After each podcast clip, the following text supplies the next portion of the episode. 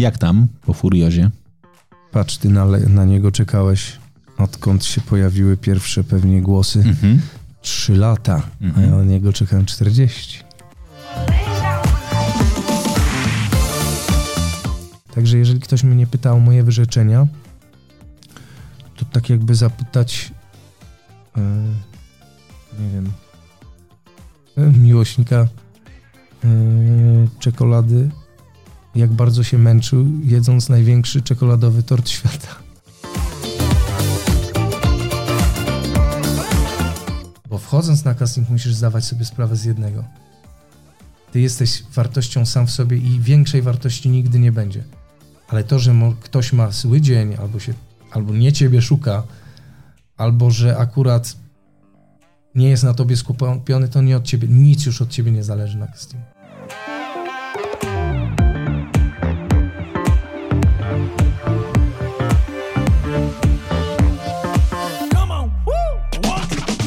To już drugie spotkanie z Mateuszem Damięckim w ramach Herra On Air. Pierwszą rozmowę odbyliśmy zaraz po skończeniu zdjęć do Furiozy. Jednak wtedy, z uwagi na to, że byliśmy przed premierą filmu, Mateusz nie mógł jeszcze opowiadać o swojej relacji z postacią Goldena. Bardzo dziękuję, że mogliśmy się spotkać ponownie. Osobiście jestem przekonany, że Furioza dołączy do grona filmów kultowych. Mateusz, dziękuję bardzo za zabranie nas za kulisy tego filmu. Dziękuję za pokazanie, jak bardzo postać Goldena rozwinęła i zmieniła ciebie. Jednak najbardziej ci dziękuję za pokazanie twojej relacji z żoną i dziećmi. Uwielbiam odkrywać różne wymiary i definicje ojcostwa. Twoja bardzo koresponduje ze mną. Ta rozmowa powstała we współpracy z grupą Wróbel, dealerem marki Mercedes-Benz. Strategią marki jest produkować auta, które będą pożądane, a ta rozmowa pokazuje, że ta strategia ma odzwierciedlenie w rzeczywistości. Jak będziecie we Wrocławiu, to podjedźcie do salonu grupy Wróbel. Warto zobaczyć beczkę Mateusza i inne samochody w kolekcji dealera. Warto też na własnej skórze doświadczyć legendarnej gościnności.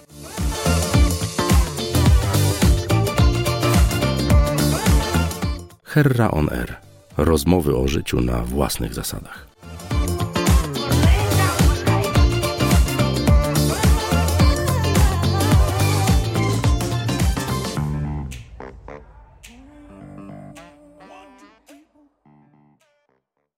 Herra On Air. Wywiad rzeka z tymi, którzy płyną pod prąd. A dziś rozmowa z człowiekiem, który nie tylko płynie na prąd, ale ostatnio popłynął na gigantycznej fali.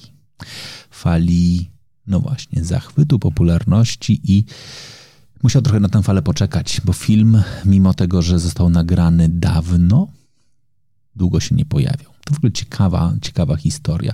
Na ten film czekałem prawie tak długo, jak na nową wersję Top Gun, ale i na jeden, i na drugi warto było czekać. Mateusz Damięcki, cześć. Cześć. Ale zrobiłeś intro. Jak tam po Furiozie? Patrz, ty na niego czekałeś, odkąd się pojawiły pierwsze pewnie głosy. 3 lata, a ja na niego czekałem 40. Naprawdę? Takie masz przekonanie, że to jest ten film, na który czekałeś tyle lat? Tak. Myślę, że tak. Co nie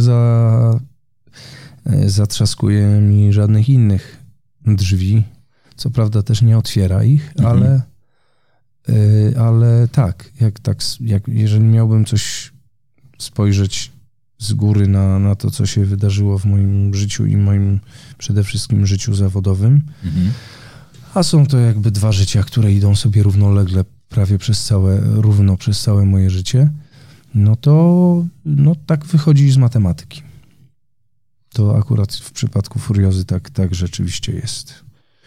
Na czym polegał fenomen Furiozy? Bo to jest ciekawe. On trwa. Nie, dobrze, to ja wiem. Ten trwa. Ja dostałem dzisiaj dwie wiadomości na Instagramie. Jedną z pokłonem, a drugą w zasadzie groźbą, że jeżeli nie prześlę zdjęć tatuaży moich, bardzo dokładnych, to będę miał problemy.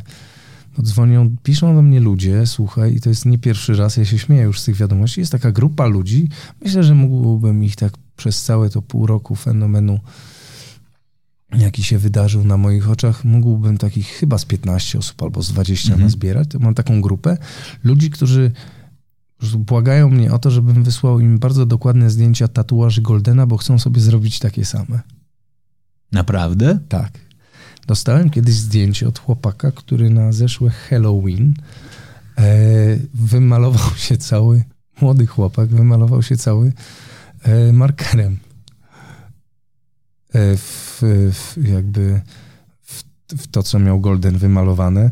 Tak mu się gęba cieszyła temu chłopakowi. Mówi, że wszedł na imprezę, zdjął koszulkę i rozwalił system. To było straszne. Wow. To było cholernie miłe, ale są ludzie, którzy permanentnie chcą sobie to zrobić na ciele. Większość są to ludzie z zagranicy i to jest też, kurczę, super. Że nagle dostajesz wiadomość z Hiszpanii łamanym angielskim, że weź mi podrzuć parę zdjęć, bo muszę. Bo już mam sesję zamówioną, tylko muszę mieć dokładne wzory. Ja myślę, że... Ale czat to jest... Odpowiedziałem na twoje pytanie jakoś tam może oględnie, ale zobacz, co się wydarzyło. Nie, to znaczy to pokazuje skalę. To pokazuje skalę... Powiem ci, że nikt po prostu wcześniej po matkach, żonach i kochankach nie pisał do mnie w tej sprawie. Nie. Nie. Ewentualnie mógłby sobie chomika wytatuować wtedy na klacie. Bo to był ten okres w moim życiu. Albo... No nie wiem. O Jezus, piękne. No to się cieszę, że ci rozśmieszyłem. No i tak jakoś wyszło. Także ja śledziłem to, przyznam szczerze, bez bicia. Ten sukces sprawił mi ogromną satysfakcję. Nie, bez bicia się przyznaję do tego. A jeżeli miałbym powiedzieć, czy jest coś, na co tak długo czekałem, to też może nie do końca tak, bo ja wcale na to nie czekałem. Nie czekałem na nic konkretnego, tylko czekałem na coś, co w efekcie spowoduje, że będę mógł wejść na jakąś taką platformę, z której będę więcej widział. I tak wydawało mi się, że jestem tam gdzieś na tej platformie, ale cały czas miałem takie wrażenie, że cały czas ktoś mi coś zasłania. I nagle za pomocą ciężkiej pracy, za pomocą jakichś tam ambicji i pewnego układu szczęścia, który się wydarzył w moim życiu, udało się wejść tam, gdzie widać, tam skąd widać więcej teraz. No i to jest super. To w ogóle ładne, że trochę, że tak powiem, używasz tutaj słowa wieloznacznego, czyli wejść na platformę. Rozumiem, że nie masz na myśli platformy streamingowej. Pewnie też, bo to, co się wydarzyło na tej platformie streamingowej, przerosło nasze... Kurczę, czy jeżeli powiem, że przerosło nasze oczekiwania, to czy będę mówił prawdę? Na pewno robiąc ten film zdawaliśmy sobie sprawę z tego, że robimy coś, co chcemy, żeby odniosło jak największy sukces, bo po to robi się filmy. Pytanie może być o to, jakiego rodzaju sukces chcesz odnieść. Bo można powiedzieć, że nie wszyscy o tym myślą, no ale czasami chcesz odnieść sukces w dziedzinie sztuki na przykład, a nie frekwencji. No to ale film jest po coś. Chcesz odnieść jakiś sukces. Przemówić pewnej grupie do nie wiem, do wrażliwości, dostać się do nich, jakiejś grupie ludzi określonej, albo jeżeli masz jakąś tezę, to chcesz coś udowodnić i chcesz, żeby ci ludzie w to uwierzyli, to wtedy też jest sukces, jeżeli ci się uda. Albo zrobić Top Gun i zrobić film po prostu dla kasy, który jest jednocześnie jedną z najcudowniejszych podróży w historii w ogóle dla mnie już w tej chwili kina. Film, który jest całkowicie oparty na tym, żeby była rozrywka i okazuje się, że można zrobić taki film naprawdę genialnie. Ja jestem zakochany w Top Gunie. Moja żona chciała pójść do toalety przed rozpoczęciem seansu, ale byli już ludzie po prawej i po lewej, a ona jest taka, że no, albo we w te, albo w te w te. Też niezwykła na przykład wysiadywać cały czas, przez cały czas trwania filmu. Po prostu ona wychodzi i wchodzi, kiedy chce. I łapie wątek. Nie ma z tym większego problemu. Ja mnie zawsze krew zalewa. Nawet jak siedzimy, ja mówię, to pauzę dam, kochanie. Nie dawaj pauzy. Ja sobie pójdę na górę, coś zrobię i zaraz wrócę. Ja muszę obejrzeć film od początku do końca, bez względu na to, jaki by nie był, ale jeżeli go gdzieś tam w środku oleję, to znaczy, że to jest zmarnowanie mojego czasu cennego. Mhm. A moja żona nie ma z tym problemu. No i mówi, dobra, to ja pójdę po tej pierwszej scenie albo po drugiej, jak będzie jakiś taki pasaż, przejście. No i została 2:20. Wow. I pamiętam, jak razem podnosiliśmy wolant. To znaczy, jak Tom się wzbijał, a moja żona trzymała mnie za rękę i ta ręka szła centymetry do góry, szła, a ta scena, to podniesienie się nie kończyło i w pewnym momencie zdaliśmy sobie sprawę, że jesteśmy w IMAX-ie. Mhm. Mamy ręce do góry podniesione w kinie, w którym są poważni ludzie. Ale popatrzyliśmy na prawo i na lewo i było parę par, które miało podniesione ręce do góry. A mówiliśmy o sukcesie, tak? Tak. Nie, to... czy to, co się stało na platformie, czy spodziewaliśmy się tego sukcesu? Myśmy liczyli na to, że zrobimy coś, co zostanie docenione, bo my to zrobimy z miłości, z pasji i nie oszukując, że czegoś nie mieliśmy. Mhm. Albo czasu, albo pieniędzy. I nie epatując tym, że nie mieliśmy tego czasu i pieniędzy. Dlatego ten film tak długo powstawał, dlatego ten film tak długo miał pisany scenariusz, dlatego ten film miał taki długi okres preprodukcyjny, postprodukcyjny, dlatego nie udało nam się wyskoczyć z nim do kin przed pandemią. Mhm. Dlatego musieliśmy czekać 2 lata, żeby w ogóle poczekać na jakiekolwiek warunki, żeby się pojawić, a i tak mamy wrażenie, że gdyby się inaczej gwiazdy ułożyły, to ten film spełniłby nie tylko nasze oczekiwania i nie sprawił nam satysfakcji tej artystyczno takiej ambicjonalnej, ale też mógłby zrobić dużo więcej, jeżeli chodzi o taką swobodę producentów tego filmu w ewentualnym później robieniu kolejnych filmów na bazie tego, co zrobiliśmy w Furiozie. Mhm. Po prostu wydaje mi się, że on mógł zarobić więcej, ale mówiąc o tym, że poszło na niego tylko 500 000 ludzi w tym okresie, w którym można było go puścić, byłoby nie w porządku. Dlatego, że to był fantastyczny wynik. A to, co później się zdarzyło na platformach, no to rzeczywiście chyba w porównaniu z tym, co się stało, a i tak dużo się stało w kinie, jak na te czasy, to i tak przerosło nasze oczekiwania. Mhm.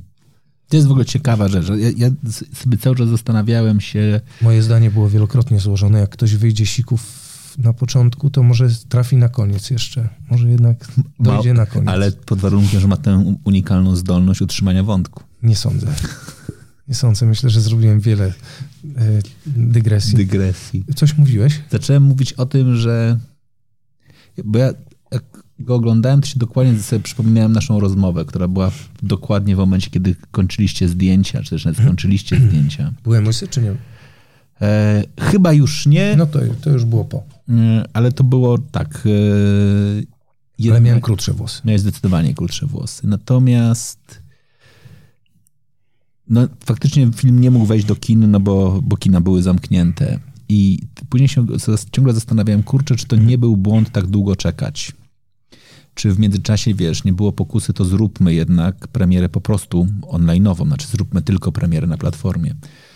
Absolutnie uważam, że warto było czekać. Mało tego, zastanawiam się, jak bardzo zmienił się ten widz, tak? Czyli jak bardzo, jakkolwiek głupio to nie brzmi, COVID jednakże nie wychował widza na tyle, żeby on czekał również na platformie. Tak? I żeby dokładnie jakby to, ta konsumpcja jednakże Netflixa i konsumpcja wszystkich innych platform no, gigantycznie wzrosła. Tak i wszystko, mało tego, wydaje mi się, że widz nam się troszkę, na szczęście dla Furiozy, wyrobił, dlatego, że oddzielił trochę ziarno od plew, jeżeli chodzi o produkcje oferowane, a z drugiej strony pokazał nam jak czego dzisiaj potrzebuje widz. Znaczy pokazały to słupki. Jeżeli komuś się chce w ogóle prześledzić, a te dane są dostępne, to może w zasadzie prześledzić sobie historię każdej platformy i zobaczyć, co się wydarzyło w ogóle w trakcie pandemii. No i myślę, że stało się dużo dobrego. Co prawda trudno jest, znaczy producent docenia każdego widza, który obejrzy film od początku do końca, albo takiego, który kupi bilet.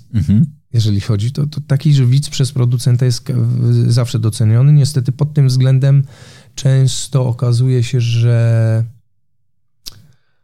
sam produkt nie musi być tak dobry, jak promocja tego produktu. A jednak ta platforma, która ma wiele swoich wad, bo uważam, że są filmy, których nie powinno się oglądać tylko na platformie, ale powinno się im dać szansę na przykład najpierw w kinie, bo ten odbiór jest zupełnie inny i uważam, że Furioza należy do takich filmów, no ale jak się nie ma, co się lubi, to się lubi, co się ma. Także wydaje mi się, że ta platforma też pokazała, że dzięki platformie zobaczyliśmy, że mimo wszystko są miejsca, w których sam produkt liczy się jeszcze bardziej niż sama promocja. Dlatego, że masz z góry ustalone pewne warunki współdziałania między producentem a platformą.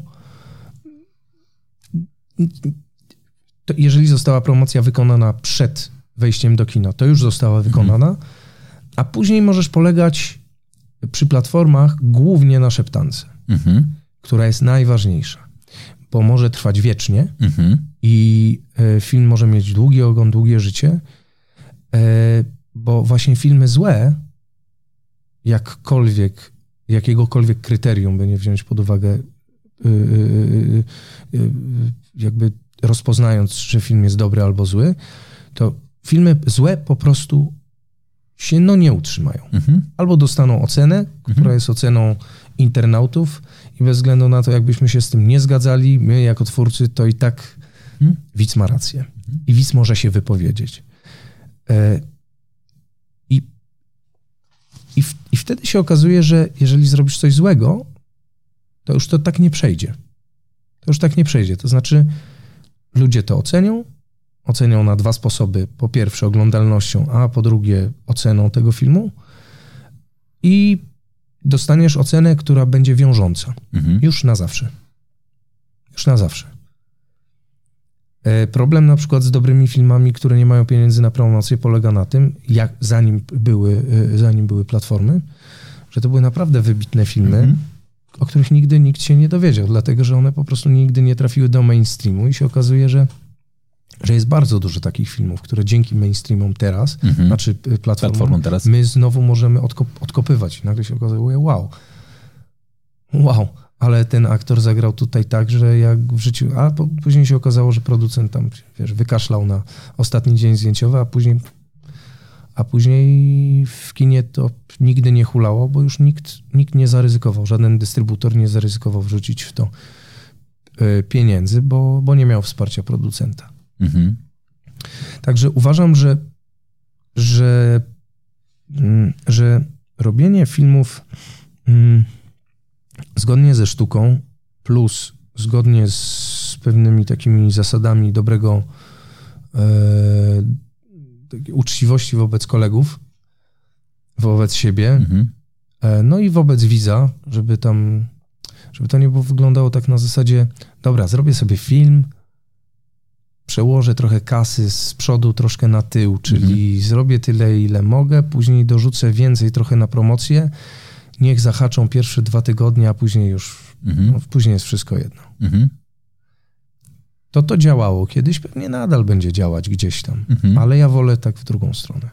Czyli zróbmy naprawdę dobry film? Nie, zróbmy naprawdę, nie wiem czy będzie dobry, zróbmy naprawdę film. Naprawdę film.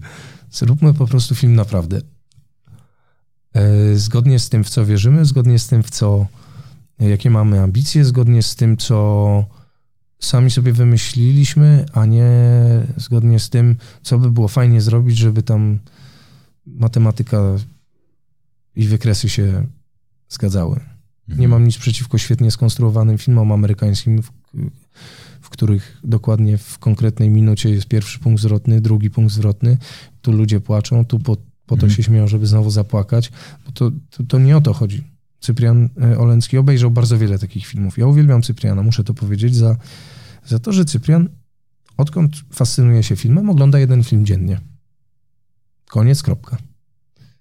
Nie ma dyskusji na ten temat, że to tam święta czy coś. Nie, po prostu Cyprian kocha filmy. Cyprian fascynuje się filmami. Filmy są dla Cypriana, oprócz rodziny, całym życiem. Cyprian jest reżyserem. Cyprian ogląda jeden film dziennie. Wow. No i jak obejrzysz jeden film dziennie, to nawet...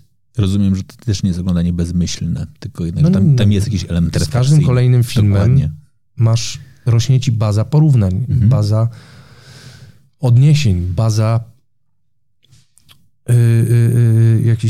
jakieś naczynie, w którym masz, wiesz, truskawki, które lubisz bardziej i zepsute truskawki, które lubisz mniej. Użyję takiej nowolikowej nomenklatury. Nie, jest super po prostu, że masz do czynienia z facetem, który... Oczywiście mógłby ktoś powiedzieć, to, że ktoś ogląda dużo filmów, nie oznacza, że będzie je dobre robił. Ale Cyprian wie, co chce robić, wiedział, o co chce opowiedzieć, wiedział nie wiedział na początku, których aktorów chce, ale wiedział, jakie postaci chce stworzyć. Odrobił pracę domową, kazał nam przyjść na castingi, posprawdzał nas w różnych konfiguracjach. Szukał głównej bohaterki miesiącami. I przyznaje się Cyprian do tego, on tu powinien siedzieć i powiedzieć, i przyznaje się Cyprian do tego, że jak słyszał po raz kolejny, że dzwoni agentka Weroniki Książkiewicz, to już miał tego dosyć serdecznie, bo on nie chciał Weroniki. On mówił, że nie. A w pewnym momencie już się tak zaciął, jak wszyscy dookoła. Mówi, no weź ją sprawdź. On mówi, nie, też ma swoje chłopak słabości. Aż w końcu Weronika spuszczona ze smyczy wtargnęła do niego na casting, to nie zostawiła mu żadnych wątpliwości. On nie miał żadnych pytań, nie miał żadnych argumentów, żeby jej nie przytulić i nie powiedzieć w zasadzie już jesteś dziką, tylko tak się stało. Jest też w związku z powyższym, na to wygląda, żywym, zwykłym człowiekiem, który też potrafi się czasem mylić, ale to, że oni się dobrali z Klaudkiem Dwulitem i że Klaudek operując kamerą, bo jest operatorem, który nie siedzi przy ekranach, jak to zwykli robić operatorzy, mający swoich szwankierów, którzy za nich wykonują pracę, bo tak na tym polega konstrukcja tego pionu. Ale Klaudek chyba ze 3 razy oddał kamerę komuś, bo musiał być, był bardziej potrzebny i zdał sobie z tego sprawę bliżej monitorów, ale to były chyba 2-3 razy. I wtedy, kiedy widzisz takiego faceta w akcji, który ma w głowie światło, paletę barw tego filmu, który operuje cieniem jak niewielu potrafi, a jednocześnie światłem, który ma jakieś fajne metody, które widziałem już u innych starszych na przykład, ale też ma jakieś swoje pomysły. Ma świetnie dobraną ekipę, swoją ekipę oświetleniową. Wie, komu zaufać w 100%, a kogo sprawdzić, bo się jeszcze uczy. I ta pełna świadomość po poznaniu go przed jeszcze produkcją filmu, po tym jak robił próby i po pierwszych dniach zdjęciowych, że żaden milimetr twojego ciała nie został wytrenowany na marne. Że Klaudek potrafi zobaczyć każdy błysk skóry, każde załamanie mięśnia, każdy detal twojego świetnie zrobionego, lima na twarzy który kiedy potrzebne jest dojście bliżej, dochodzi bliżej, a kiedy trzeba pokazać, że to ty dla satysfakcji aktora wykonujesz dane kopnięcie bądź uderzenie, żeby nie było żadnych wątpliwości, że robi to za ciebie ktoś inny, to Klaudek dokładnie wie, co zrobić. I jak przychodzisz na taki plan i ktoś mnie ostatnio spytał, czy to było duże wyrzeczenie dla ciebie, ten Golden? Wyrzeczenie czego? No wyrzeczenie, w sensie, że musiałeś zgolić włosy, tyle czasu na siłowni spędzić. No to ja odpowiedziałem, że to było wyrzeczenie dla wszystkich moich bliskich. Bo ile można być zajaranym tym, że masz chłopa zajaranego w domu swoją robotą? No moja żona była podniecona bardzo, kiedy dostałem tę rolę. Była najszczęśliwsza na świecie, kiedy zacząłem pierwsze treningi, a później się do mnie uśmiechała i mówiła, wiem, że musisz to zrobić. Wiem, że musisz to zrobić. I przyzwyczailiśmy, znaczy ja ją przyzwyczaiłem przez lata bycia razem, że no jak się robi filmy, no to się przygotowujesz 2 tygodnie przed filmem, bo tyle dostajesz czasu, albo tydzień. A jak miesiąc, to i tak musisz się trochę sam przygotowywać, bo nie ma pieniędzy na to, żeby się przygotowywać całą ekipą i wszyscy udają, to ty się tam poprzygotowuj, a kasy my nie mamy, to tam, to się sam poprzygotowuj, nie? A ja zapieprzałem między jedną siłownią, drugą siłownią, spotkaniami z reżyserem, spotkaniami z dziewczynami z charakteryzacji, bo wszyscy pracowali tam już przed. I moja żona była bardzo szczęśliwa, że ja jestem szczęśliwy. No ale nie urodził się jeszcze taki człowiek, żeby tak tylko tak szczęściem współmałżonka był w stanie żyć. Mhm. Zwłaszcza z małym dzieckiem na głowie, jakbym powiedział, to byłoby niefajnie, no bo ona miała go na rękach po prostu, ale myślę, że przydałbym się w wielu sytuacjach w domu, ale ona mówiła, idź, wiem, że musisz, wiem, że trzeba, wiem, że musisz. Także jeżeli ktoś mnie pytał o moje wyrzeczenia, to tak jakby zapytać nie wiem, miłośnika czekolady, jak bardzo się męczył, jedząc największy czekoladowy tort świata. Przez 6 miesięcy. 6 miesięcy. Codziennie. To był najcudowniejszy czas mojego zawodowego życia. Mhm. I to był każdy dzień przygotowań, kiedy wiedziałem, po co to robię. Mhm. To było każde spotkanie z każdym człowiekiem. Mało tego, każde spotkanie z samym sobą. Każdy dzień samotności też z tym bohaterem był bardzo pouczający i bardzo ważny dla mnie. Mhm. Każde spotkanie, konfrontacja z kolegami na planie i później każdy dzień oczekiwania, bo to rosło. I ten moment, kiedy weszliśmy do wynajętej przez reżysera i producenta sali w Muranowie, w klimatycznej sali, takiej dla kilkorga z nas, ponieważ byli zaproszeni tylko aktorzy. Akurat to był seans tylko dla aktorów i dla ich menadżerów i agentów. I ten moment, kiedy zobaczyliśmy to po raz pierwszy. I takie... Kurczę, jakby to... Może nie jestem zbyt dobrym przykładem, żeby opowiadać o tym filmie po obejrzeniu go po raz pierwszy, bo Cyprian zorganizował ten pokaz już niezależnie, nie mógł tego przełożyć, bo on go zorganizował 2 dni po urodzeniu mojego drugiego syna.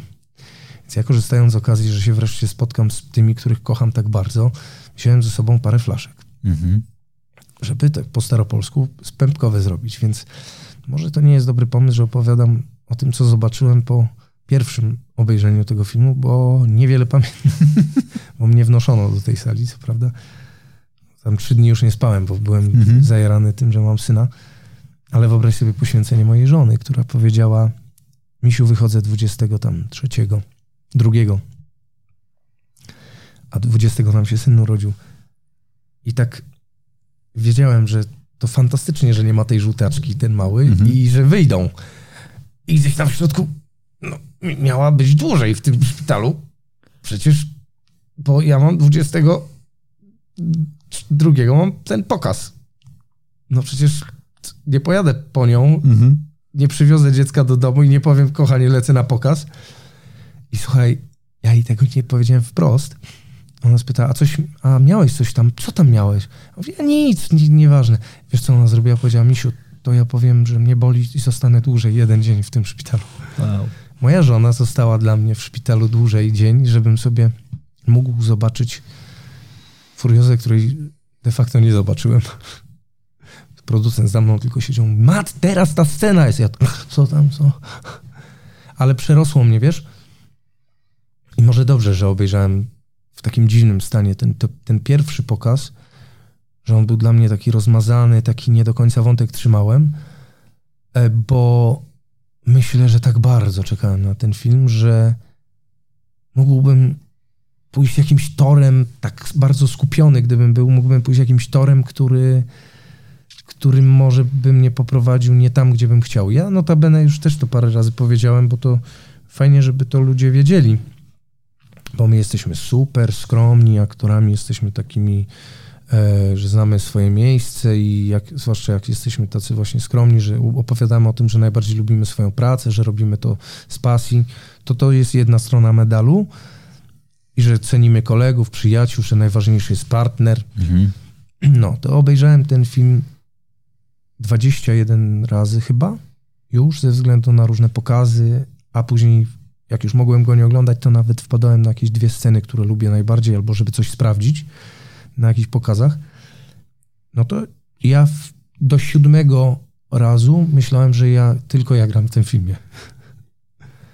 I to też takie się należy chyba słuchaczom coś takiego, taka informacja, że kiedy dajesz z siebie całego siebie, to później jako widz musisz być pewien, że zrobiłeś wszystko tak, jak trzeba było i próbujesz się złapać na kłamstwie, próbujesz złapać się w kontekście kolegów na jakiejś na przykład nierówności, czy aby przypadkiem grałeś do tej samej bramki co oni, a czy aby przypadkiem nie próbowałeś się tu popisać czymś, albo czy nie widać tu jakiejś twojej słabości, albo może nie umiałeś tego zagrać, a może ten grymas za dużo, a może ten gest za dużo, a może ręka ci poszła w czasie uderzenia nie tam, gdzie powinna, ale jednak producenci zadbali razem z reżyserem i przede wszystkim montażystą, żeby to wyszło tak, jak wyszło.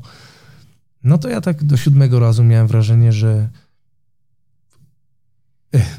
tak, cast Mateusz Golden, Mateusz Damięcki. Później, że tam już nikogo nie ma. Tam. Później się okazało, że tam gra bardzo wiele jeszcze innych osób i że robią to wspaniale. Ty masz dużo krytyka w sobie? Myślę, że mam sporo krytyka w sobie, dlatego że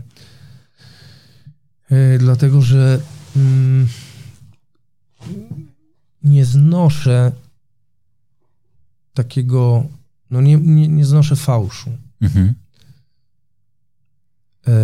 Ale krytyka wobec samego siebie, czy wobec kogoś, wobec innych. Ja chyba mam mniejszy nawet problem z krytykowaniem samego siebie niż innych, bo ja trochę mi jest zawsze głupio skrytykować innych, zwłaszcza jak widzę, że się starali na przykład. No już w ogóle, jeżeli mówić o kolegach, no to mam chyba z tym w ogóle bardzo duży problem. Zawsze staram się znaleźć coś fajnego i nie mówić o tym, co złe. No chyba, że nie wiem, chyba, że już jakoś tak jesteśmy w sile i powstaje jakaś anegdota zbiorowa o kimś i wszyscy wiedzą, że to było do dupy. Są też oczywiście w Polsce ludzie, których no nie lubię, nie trawię, nie chciałbym się z nimi spotykać w pracy, wolałbym się nie dostawać od nich żadnej propozycji, bo byłoby mi na przykład mimo wszystko niezręcznie odmówić. A może powinienem spróbować z nimi pracować? Może dać im szansę? Ale ogólnie tak, bardziej, jeżeli chodzi o krytykę, to jestem w stanie powiedzieć, co mi się we mnie nie podobało, a co się podobało, co było okej, gdzie nie trafiłem. Uważam, że jest parę rzeczy, gdzie nie trafiłem. Co ci zostało po Goldenie? Zacznijmy od początku. Jak z treningiem? Wiesz co, trening jest immanentną częścią mojego życia od tamtego czasu. Też zdałem sobie sprawę, że czas leci i podobało mi się, że jakoś dużo czasu mieliśmy na tego Goldena, bo nagle zdałem sobie sprawę, że Gdybym znowu miał 2 miesiące, to pewnie bym się połamał, ponadciągał, podostawał strasznych kontuzji. A Golden z tym symbolicznym obcięciem, wiesz, łba na łyso, to był najlepszy taki też fizycznie czas w moim życiu. Mhm. Mimo że już miałem wtedy 38 lat i de facto mógłbym znaleźć takie momenty wcześniejsze, gdzie byłem witalniejszy ze względu na wiek, bardziej wydajny. No nie z racji, nie jest to fałszywa skromność, że ten 38 lat to jakoś strasznie dużo, no ale jak się ma 28, to ciało zupełnie inaczej pracuje. Ja stanąłem tam gdzieś na granicy pewnie wyczynostwa w tym Goldenie, no bo tam ja w zasadzie miałem pod koniec 2 jednostki treningowe dziennie już. I musiałem mocno skupić się na tym, żeby nie zapomnieć albo nie zignorować wymaganej regeneracji, bo się wkręciłem tak bardzo. Trening istnieje teraz we mnie, zacząłem też szukać innych form. Tutaj na razie niewiele mogę zdradzić, ale też zacząłem coś innego robić. Ale ponieważ jest to tak moje, to staram się o tym nie za bardzo gadać. Nie jest to zwykła siłownia, tylko to jest trochę takie spotykanie się też z innymi ludźmi i taka inna filozofia trochę. No a jak przyjdzie czas i może będę już robił to, co mam zrobić, to pewnie o tym więcej opowiem. Ale zacząłem jakoś tak, nie jak na pałę przychodzić na te treningi, tylko zacząłem też zdałem sobie sprawę, że te miejsca, gdzie uprawiasz sport, mogą być też fajnymi miejscami na spotkania z ludźmi. I to na przykład dał mi Golden, że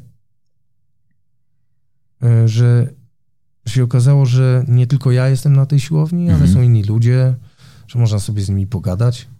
Oczywiście nie byłoby to możliwe, gdyby nie fakt, że ci ludzie z siłowni zaczęli mnie nagle akceptować, bo się okazywało, że paru mi się tam przyznało, że na początku to tam aktorzy żeby coś tam poudawać i ładnie powyglądać, a największą satysfakcją było, kiedy ci wszyscy źli, mięsiści panowie nagle zaczęli zbijać sobie piątkę i jakby gadać. I się okazywało, że mają uczucia, że mają ambicje, że mają jakieś marzenia swoje, o których ci nagle opowiadają, wiesz, mają pasje jakieś. Nie pokrywające się często z moimi jakby zainteresowaniami, ale mimo wszystko dowiedzieć się o kimś czegoś więcej niż tylko to, że ma 52 cm w bicepsie, to jest fajne. I to mi dał ten człowiek. To znaczy, to jest dla mnie taki bardzo symboliczna rola. I ten film jest dla mnie bardzo symboliczny, bo on w odpowiednim momencie, trochę późno, trochę jestem zły na siebie, że ja tak późno pewne rzeczy w ogóle poodkrywałem i dzięki Goldenowi zobaczyłem, że można. No jednak teraz mam 41 lat i widzę innych ludzi, którzy działają na tych zasadach wcześniej. Jakich? No właśnie takiego troszkę większego otwarcia. Bo ja zobacz, otworzyłem się na tych, z którymi się przeplotłem w trakcie przygotowywania do tej roli, a że intensywność była wielka, to ja non-stop spotykałem jakichś ludzi, to różnych. Miałem różne rzeczy do ćwiczenia. I nagle się okazało, że kurczę, to jest ten moment, kiedy chętnie poszedłbym z nimi później po tym wszystkim na piwo, a tu się nagle okazało, że no mogłeś to 10 lat temu byłoby ci łatwiej pójść na to piwo. I trochę pożałowałem sobie, że przesiedziałem parę wieczorów w domu, bo wydawało mi się, że tak to poczytanie książki do jest atrakcyjne. A się później okazało, że kurde, człowiek jest najważniejszy. A później w trakcie realizacji to w ogóle spotkałem się po prostu z ogromną liczbą ludzi, którzy nie tylko wykonują swoją pracę, tak jak zwykle to jest, ale dzielą się i emanują swoim entuzjazmem dotyczącym tej pracy. Trudno jest wymagać takiego bycia na non-stop na 150%, kiedy robisz 574 odcinek serialu. Ja nie mam w ogóle, to jest żadna uwaga wobec serialu, w którym biorę udział teraz. Jednego, drugiego czy trzeciego. To nie o to chodzi. Przychodzisz tam jest też na zupełnie innych zasadach. To znaczy też przychodzisz w przyjaźni do ludzi, żeby się z nimi zobaczyć. No ale robisz robotę, masz 11 scen do zrobienia dziennie. I po prostu łączyć nas to, że musimy zdążyć. A przy Furiozie było coś takiego siłą rzeczy, że to była dla bardzo wielu ludzi terra incognita, ale taka, o której wszyscy marzyli. To był inny klimat, inny świat. To było sprawdzanie siebie, czy jeżeli zwykle, nie wiem, organizuję takie rekwizyty, to czy takie też, czy w takich sobie dam radę. Scenografia, wiesz, nie tam, kurde, 2 bloki, tylko znaleźć dobry las, żeby była dobra ustawka w lesie. No, z każdym w zasadzie, jak nie gadałem, to każdy pion miał zadanie. Bo to nie są filmy, które się robi teraz w Polsce. A przynajmniej ten duch, który był na planie, to był taki duch, gdzie każdy chciał wykonać swoją pracę na 150%. Chciał zrobić ją jak najlepiej. Nie twierdzę, że nie każdy zawsze chce to zrobić, ale no nie oszukujmy się. To było takie dla nas, taki coś tak bardzo dla wszystkich ważnego. Każdy chciał się popisać, że potrafi w to grać. I wiesz, i te spotkania z tymi ludźmi w trakcie pracy były na takich, w takiej w bardzo dużej temperaturze. W bardzo dużej. Wszyscy stawiali, i jednocześnie zespół.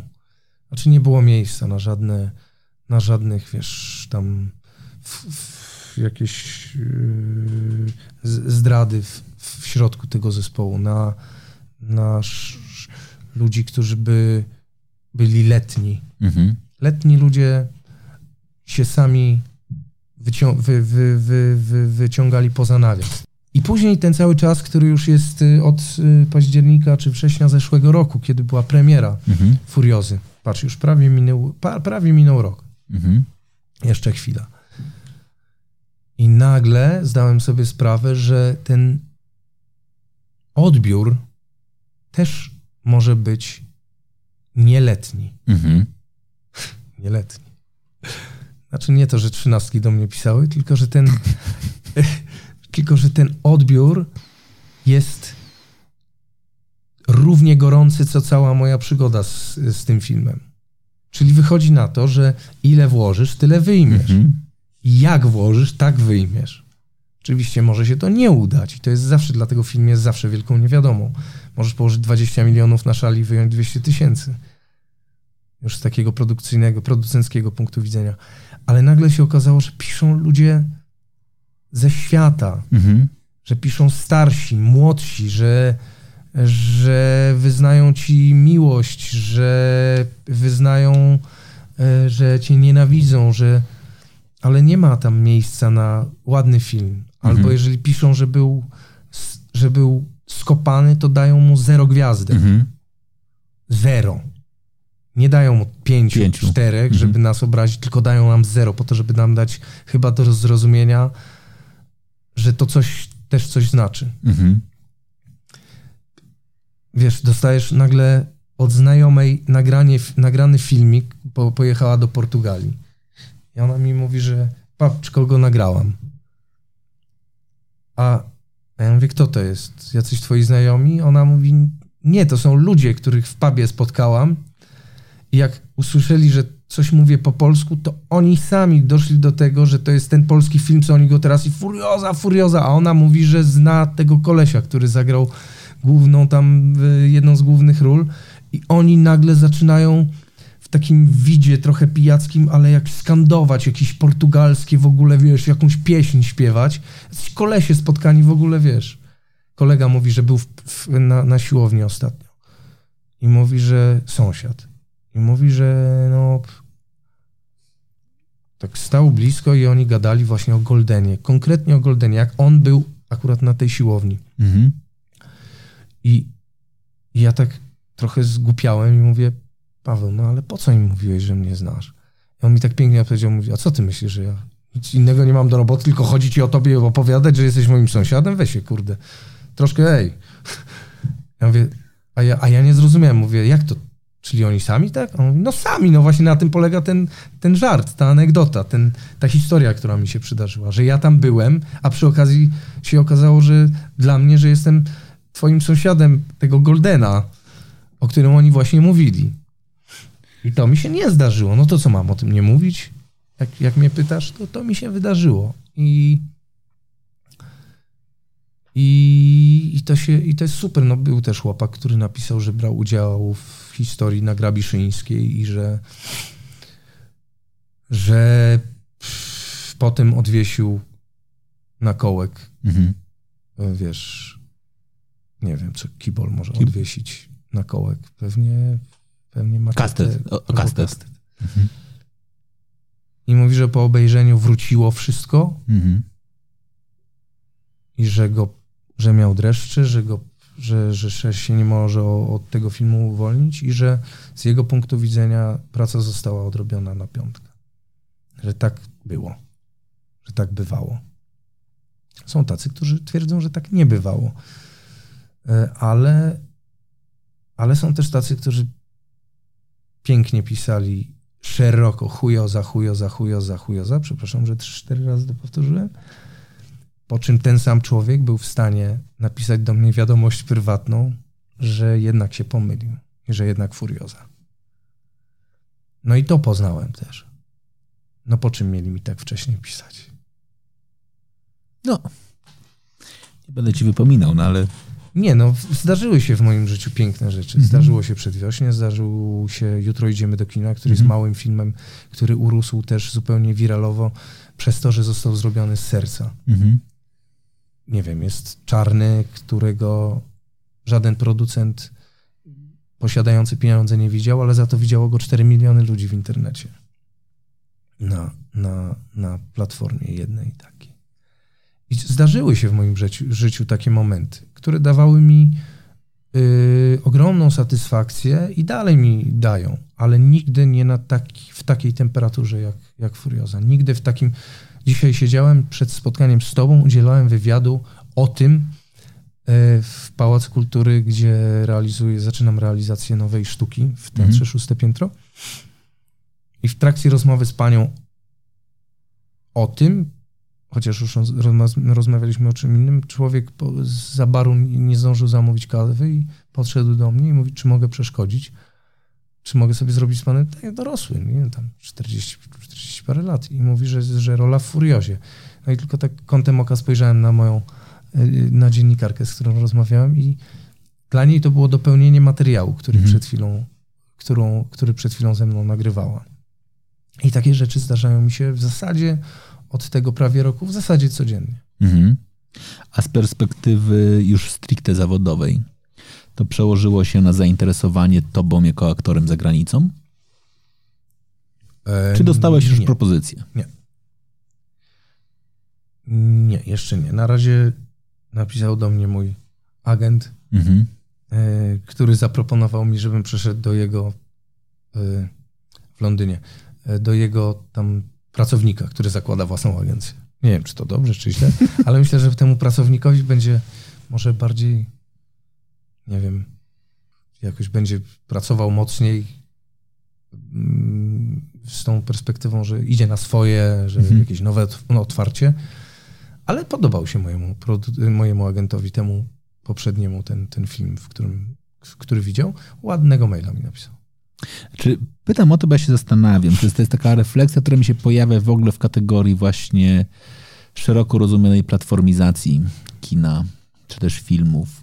Czy to będzie oznaczało tak, że wy jako aktorzy będziecie mieli większe możliwości występowania w międzynarodowych produkcjach, czy też będzie kompletnie odwrotnie? Że ktoś powie, dobra, nie musimy ich zatrudniać, skoro możemy ich oglądać globalnie, w ich lokalnych produkcjach. Znaczy, że film z Polski może być absolutnie filmem pokazywanym na całym świecie. Jeżeli jest dobry, będzie się bronił. Koniec. Wiesz co? Jest taka sprawa, że bierzemy pod uwagę taki schemat, że dana platforma na przykład produkuje ten obraz. No ale na szczęście dla sztuki szeroko pojmowanej, dla systemu antymonopolowego, dla jakiejś zdrowej takiej rywalizacji wyprodukować sobie może film każdy, kto ma pieniądze. Mhm. Albo jakiś pomysł inny, żeby je zebrać na przykład. Także uważam, że dopóki w kwestii artystycznej odpowiedzialność za film biorą albo reżyserzy, albo producenci kreatywni, a nie tylko ci, którzy walą hajs, to myślę, że jest to ogromne pole do popisu na to, żeby sobie potraktować taką platformę jako takie po prostu, wiesz co, jaką taką bazę castingową. Bo uważam, że ponieważ ludzka wyobraźnia nie zna granic, to wydaje mi się, że no to też jesteśmy tego nauczeni, że w zasadzie film można zrobić o wszystkim. I wielokrotnie już czytałem scenariusze, gdzie było tak bardzo sprecyzowana na przykład postać, bohater, kim jest, jaki jest, jak wygląda, ewentualnie, co bardzo ważne w tym przypadku, o którym teraz mówimy, jakiej jest narodowości, bo to akurat jest potrzebne dla historii, że myślę, że takie możliwość wybierania sobie aktorów z różnych kultur dzięki tym platformom, to jest super rzecz na przyszłość. I to daje taką dużą nadzieję. Naprawdę dużą nadzieję. Ja się nie będę pakował do filmu, żeby udawać, że jestem, no nie wiem, Japończykiem, bo myślę, że jest paru Japończyków, którzy mogliby zagrać Japończyków w filmach, gdzie Japończycy są potrzebni. Ale jest sporo pomysłów, gdzie potrzebny jest Polak, nie wiem, Rosjanin, a w dzisiejszych czasach my aktorzy, którzy władamy na przykład tym językiem tu z Polski czy z innych krajów postrzeganych przez Zachód jako ten świat wschodni, słowiański, możemy sobie dać radę w tym. Zwłaszcza teraz, myślę. Jest dobry moment, żeby to prawda. Żeby grać tych, którzy są objęci embargiem i sami siebie grać nie będą mogli. Może tak, nie wiem. To ładny wątek w ogóle. W sensie ważna perspektywa. Perspektywa ważna. Ja ze swojej strony mogę, tylko nie byłbym sobą, gdybym, nie wiem czemu, nie wiem. Tak fajnie się nam gadało, a ja teraz powiem coś może mało popularnego, albo może mało, nie wiem, mógłbym zamilknąć, tego nie mówić, ale ja na przykład osobiście lubię poruszać ten wątek, bo tak wszyscy wiemy jak jest, jak wygląda świat, co się dzieje od 100 ponad dni, ale ja na przykład ja byłem 22 lata związany z kulturą rosyjską. I chciałbym móc z pełną świadomością i z pełną siłą mówić o tym, że dobrze teraz jest jak jest. Dobrze jest jak jest. Trzeba tak robić, trzeba to powstrzymywać, trzeba dawać, musi rosnąć ten mur. On będzie musiał urosnąć. Musimy zrobić wszystko, żeby zdali sobie sprawę, jak wiele od nich, od tych złych ludzi nadal zależy. Skierować ich na dobre tory. Ale dla mnie świadomość, że my na parędziesiąt lat w tej chwili, podejrzewam, odwrócimy się i ten świat, ten drugi się od nas odwróci, że nie będziemy mieli, obie strony będą się starały nie mieć ze sobą nic wspólnego. Dla mnie to jest jakaś taka sytuacja w miarę dramatyczna. Dla mojego ego, dla mojego bycia mną. No bo ja gdzieś tam od 17 roku życia, odkąd pierwszy raz zobaczyłem tę kulturę, trudno mi jest w tej chwili mówić na ten temat, niż osobom, które na przykład nigdy nie lubiły Dostojewskiego, albo robiły tylko Dostojewskiego, bo tylko go znały. Ja jednak peregrynowałem i zagłębiałem się w ten świat zupełnie świadomie, z pełną miłością wobec bardzo wielu aspektów, które tam miały miejsce. Znam język, znam literaturę tamtą, znam świetnych ludzi. I teraz wyobraź sobie, co ja teraz czuję, kiedy ja nie wiem, czy ja znam świetnych ludzi tam. Bo ja nie wiem już. Bo ja sobie mogę mieć nadzieję na przykład, że oni są nadal świetni, ale się o tym nie przekonam, bo już z nikim nie piszę. A teraz pytanie, czemu nie piszę? Bo oni się boją na przykład? mi napisać prawdę? Czy nie piszę z nimi dlatego, że jakby mi napisali prawdę, to byśmy więcej się w życiu już na pewno nie zobaczyli. I moja perspektywa, na przykład, oprócz tego, że jestem w 100% przekonany, że to, co się dzieje, jest słuszne, że to, co obcinamy słusznie, to, że pomagamy tym, którym pomagamy, jest słuszne, to mimo wszystko ja gdzieś tam mam kawał swojego życia, który nagle muszę zdać sobie sprawę, że ja muszę się z tym bardzo szybko pożegnać, bardzo szybko to z siebie wyciąć i odciąć, bo będę tylko cierpiał. To prawda. Jeżeli się tego nie pozbędę. No i teraz weź się pozbądź. A z drugiej strony ileż satysfakcji, kiedy wszyscy jedziemy, że w ogóle, wiesz, embargo na tego, na tamtego. A proste pytanie wystarczy w miłej atmosferze, kiedy nie kłócisz się ze sobą, tylko zadać. Aha, czyli nie słuchamy nic. Nie słuchamy Okudzawy, notabene, który był Gruzinem, nie Rosjaninem. Czyli nie słuchamy Okudzawy. No tak, nie słuchamy Okudzawy. Aha, czyli w zasadzie podważamy też Kaczmarskiego i Młynarskiego, tak? Którzy z całą świadomością brali te teksty, tłumaczyli i śpiewali jak swoje. Czyli co? Obrażamy się na Wysockiego, obrażamy się na Głuchowskiego za jego metro, prawda? O Jezu, jak dobrze, że go wpisali na czarną listę w Rosji teraz. Możemy przynajmniej mówić, że dobra, Głuchowskiego wyciągamy. Głuchowski jest okej. Nie? 3 tygodnie temu jeszcze nie był okej, bo był po prostu Rosjaninem, który pisał rosyjskie książki po rosyjsku, ale teraz już chyba bardziej go lubimy, bo jednak chcą go złapać i go dorwać i go wsadzić na 20 lat do gułagu. A Kunina lubimy czy nie lubimy?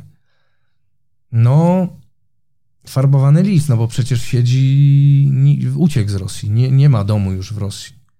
Ma dom w Hiszpanii, drugi w Londynie, trzeci gdzieś tam we Francji. Pisze 3 powieści rocznie, każdą w innym klimacie, w każdym innym domu. No ale okej, napisał ten list taki otwarty i chce tą nową Rosję ewentualnie tam ciągnąć i planuje już, co będzie, jak nie będzie tego, co jest teraz. To jednak to jest chyba ten fajny, ten dobry Rosjanin. On też jest Gruzinem, żeby było śmiesznie, więc nie jest Rosjaninem. Mamy takie tendencje bezrefleksyjne do wrzucania wszystkiego do jednego wora, do zasypywania tych dołków, które kogoś tam wrzucimy i tam, nie było sprawy, to jest... A ja tak mam, gdybym tego wszystkiego nie przeżył, to nie miałbym tych wszystkich refleksji.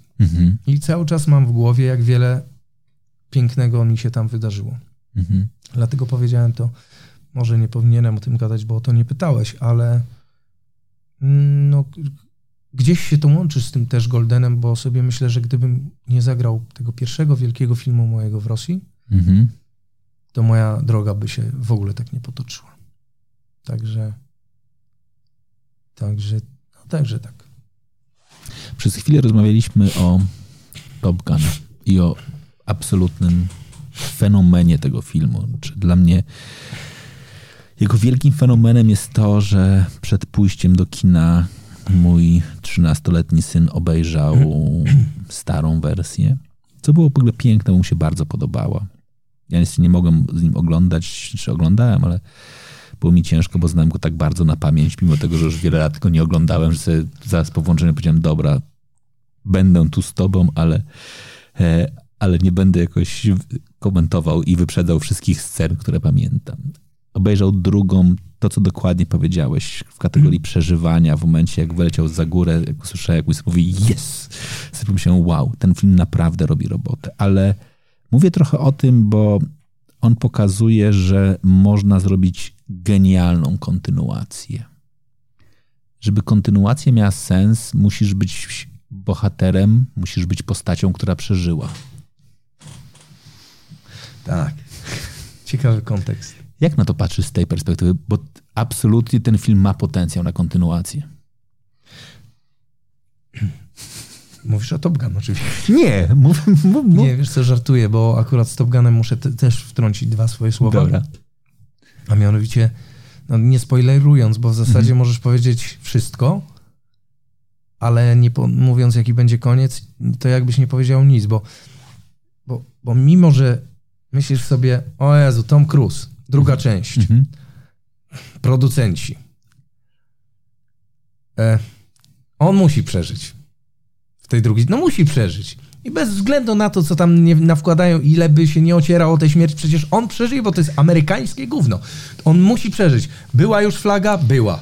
No czyli jest to, płakałem w 32 minucie, płakałem. No czyli matematyk, czyli no musi przeżyć. I to jest pierwszy film, ja nie zdradzę, czy on przeżył, czy on nie przeżył, ale to jest pierwszy film, gdzie ja w pewnym momencie, w połowie, w amerykańskim kinie ja zwątpiłem, czy główny bohater przeżyje, czy nie przeżyje. I teraz nie zdradzam, czy przeżył, czy nie przeżył, bo przysięgam wam, to jest coś takiego, że siedzisz i masz takie o wow. No. O wow, czyli oni są w stanie zrobić z nim wszystko. Tak. A biorąc pod uwagę, że parę filmów już się takich wydarzyło w naszej historii, gdzie obserwowaliśmy pewne sagi od początku i nagle się okazało, że doszliśmy do czasów, kiedyś to się nazywało postmodernizm, a teraz nie wiem, jak to nazwać, bo doszliśmy do czasów, gdzie łamie się już wszystkie zasady, które zostały już wcześniej teoretycznie nawet połamane. Więc naprawdę idziesz i nie wiesz nic. To jeżeli chodzi o Top Gun, a jeżeli chodzi o Furiozę, no to myśmy się już z Cyprianem umówili, że będą 40 dni, to będzie najtrudniejszych moich 40 dni zdjęciowych. Golden pod respiratorem. Chyba, że Liska Berghausen, która robiła u nas efekty specjalne, zrobi po prostu moją kukłę i będą musieli bohaterowi mniej płacić.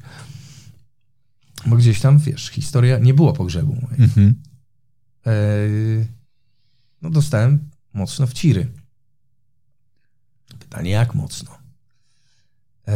Zawsze jest pytanie, czy też trzeba robić kontynuację, bo dzisiaj świat biznesu filmowego tak się wycwanił, że w zasadzie równie dobrze możesz zrobić historię równoległą.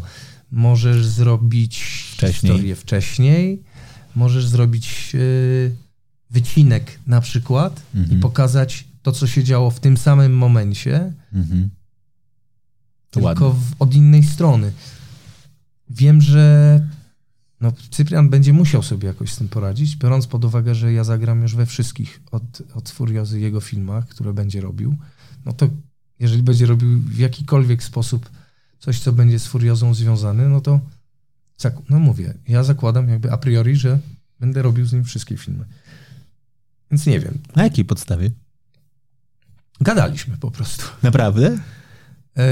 Śmiejemy się oczywiście. No, ja po prostu wiem, że ja chcę z Cyprianami pracować. A na razie spotkałem jednego.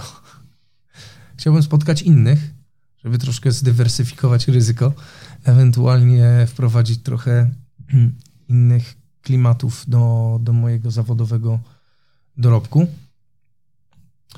Ale chcę pracować z takimi wariatami, którzy mają odwagę, żeby postawić wszystko na jedną kartę. Nie chcę obrazić nikogo. Ja wiem, że niektórzy chcą postawić. I wiem, że czasami po prostu silniejsze jest to od nich, ponieważ warunki są takie, jakie nie są.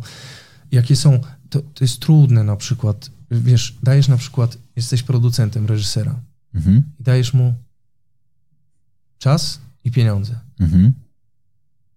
I nagle ten reżyser zaczyna puchnąć, rosnąć. Zaczyna mówić o tym, że brakuje mu tego, że gdyby jeszcze dostał troszkę, to on zrobi to tak, że wszyscy będziemy zadowoleni. I nagle jest takie, zakręcasz ten kurek i mówisz nie, albo robisz tu i teraz, albo nie robisz tego ty. I są reżyserzy, którzy z całą świadomością, że będzie im brakowało 20 dni zdjęciowych, idą w to, bo lepiej robić niż nie robić. Zawsze. A Cyprian powiedział nie. Lepiej nie robić niż robić. I nie wiem, na jakiej podstawie on to zrobił, bo to jest postawa kamikadze, to jest postawa, no z taką postawą przemysł filmowy by nie istniał. Świat ten artystyczny, jeżeli chodzi o kinematografię, w ogóle by nie istniał. Nie byłoby Hollywoodu, nie byłoby Lampkalendu, nie byłoby... No nic by... W filmie by nic nie powstało. Gdyby w pewnym momencie ktoś nie powiedział dość, robimy. A reżyserzy nie byliby wspaniali i nie mieliby tych nazwisk, które mają, mimo że urodzili się z tymi nazwiskami, a dopiero później nabrały one znaczenia, gdyby nie ryzykowali. I nie robili czegoś z niczego na przykład. Także czekam na wszystko, co zrobi Cyprian, ale jestem też otwarty na wszystko, co robią inni, bo po prostu wiem, że teraz oni zupełnie inaczej na mnie patrzą. Wiedzą, że czegoś innego mogą ode mnie wymagać, niż wydawało im się do tej pory, że mogą ode mnie wymagać. A ode mnie można wymagać wszystkiego. Ja im powiem, na co jestem w stanie... gdzie jestem w stanie podjąć walkę, a gdzie z różnych przyczyn, na przykład świadomości, braku talentów w jakiejś tam dziedzinie, czy niezdolności jakiejś, czy moich ograniczeń, jestem w stanie mi powiedzieć, że tutaj nie dam rady. Na przykład. Nie jestem w stanie wąsów zapuścić fajnych. Albo brody. Wąsy jeszcze tak, ale brody już nie. I na przykład wiem, że wszelkie... Śmiejesz się pewnie w duchu, bo przecież od czego jest charakteryzacja. Jak pójdziesz na mocne zbliżenie, no to kurde, no gdzieś tam, już gdyby miałby to być film o tym, że jest to półtorej godziny o facecie, który jest na ciągłych zbliżeniach z 4-dniowym zarostem, no to w jakimś tam ujęciu zobaczysz, że to jest klejone. Ja po prostu nie mam tu cebulek. I wiem na przykład, że tego nie jest. Kiedyś napisałem list do pana Andrzeja Wajdy, w którym napisałem, że jestem w stanie zrobić dla niego wszystko oprócz zapuszczenia zarostu. Nie odpisał mi.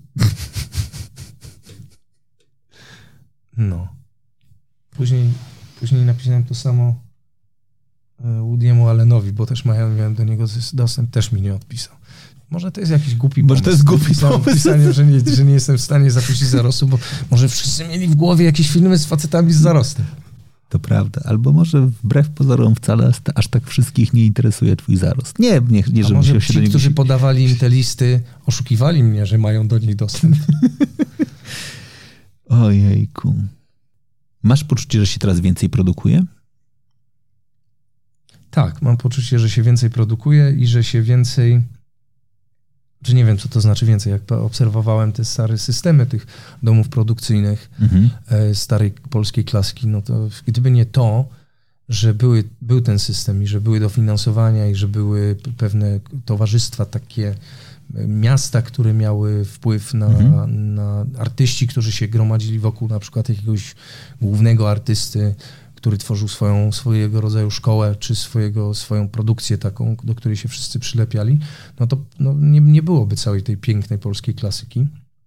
A teraz mam wrażenie, że powoli się troszkę lepiej systematyzuje, że już nie ma takiej wolnej Amerykanki, a zostało w trakcie tej wolnej Amerykanki zrobione tak dużo filmów w Polsce, że niektóre były dobre. I nagle się okazało, że warto jest rzeczywiście zrobić coś dobrego niż coś złego. I jest na przykład w przypadku Furiozy, jestem przekonany, bo to nie jest moje tylko zdanie, ale mam parę dowodów na to, bo parę osób mi to powiedziało, że fajnie, że Cyprian zrobił ten film, bo mit, który został wybudowany przez ostatnich parę lat, że tylko jedna osoba jest w stanie robić polskie kino gangsterskie, on całkowicie został obalony. I naprawdę jest parę osób takich, które wiele znaczą, które to mówią z pełną odpowiedzialnością i to jest bardzo miłe to słyszeć. Nie dlatego, żebym komukolwiek źle życzył albo podważał wartość jego pracy, bo akurat ja z tym człowiekiem nigdy nie pracowałem, więc nie wiem, ale miałem paru kolegów, którzy na przykład dzięki temu reżyserowi mogli zrobić rzeczy, którym nikt inny wcześniej im nie zaproponował. Tak jak ja w przypadku Cypriana. Ale mimo wszystko uważam, że no tam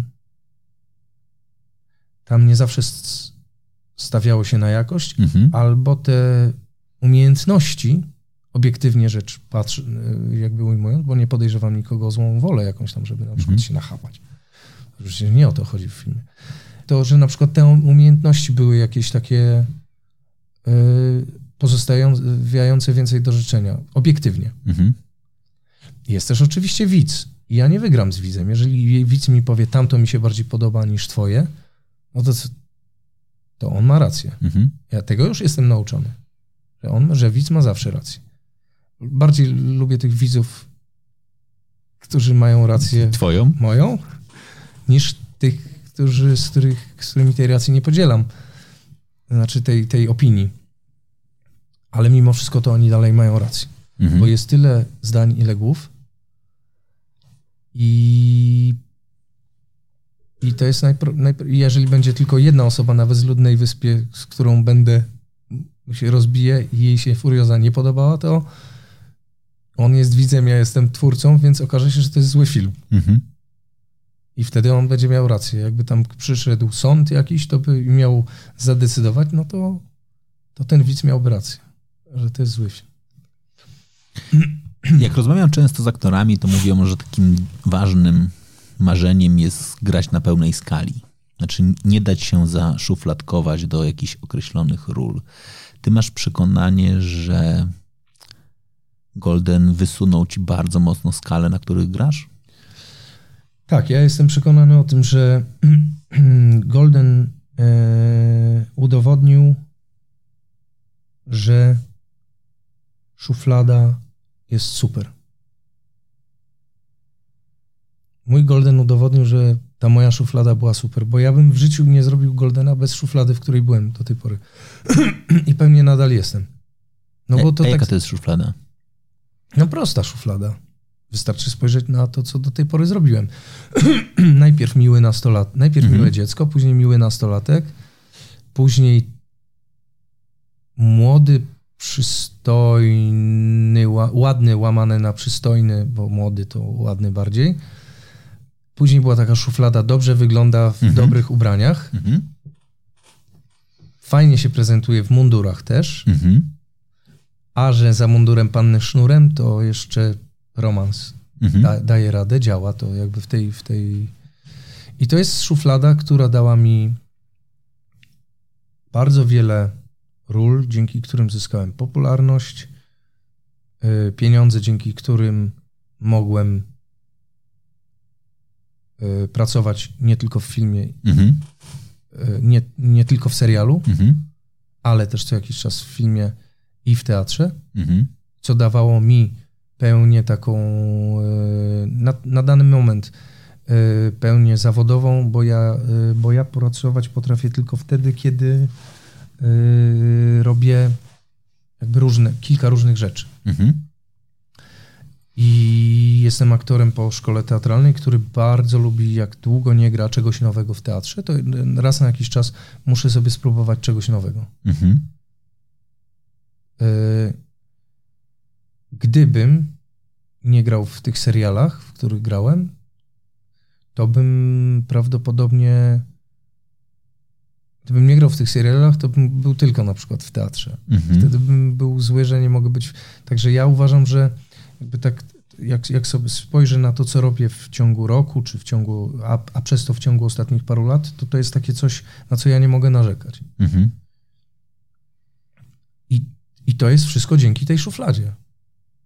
Bo gdybym ja na siłę, za wszelką cenę starał się łamać siebie i udowadniać wszystkim producentom i reżyserom, że nie jestem taki, jaki jestem, tylko że jestem właśnie aktorem charakterystycznym.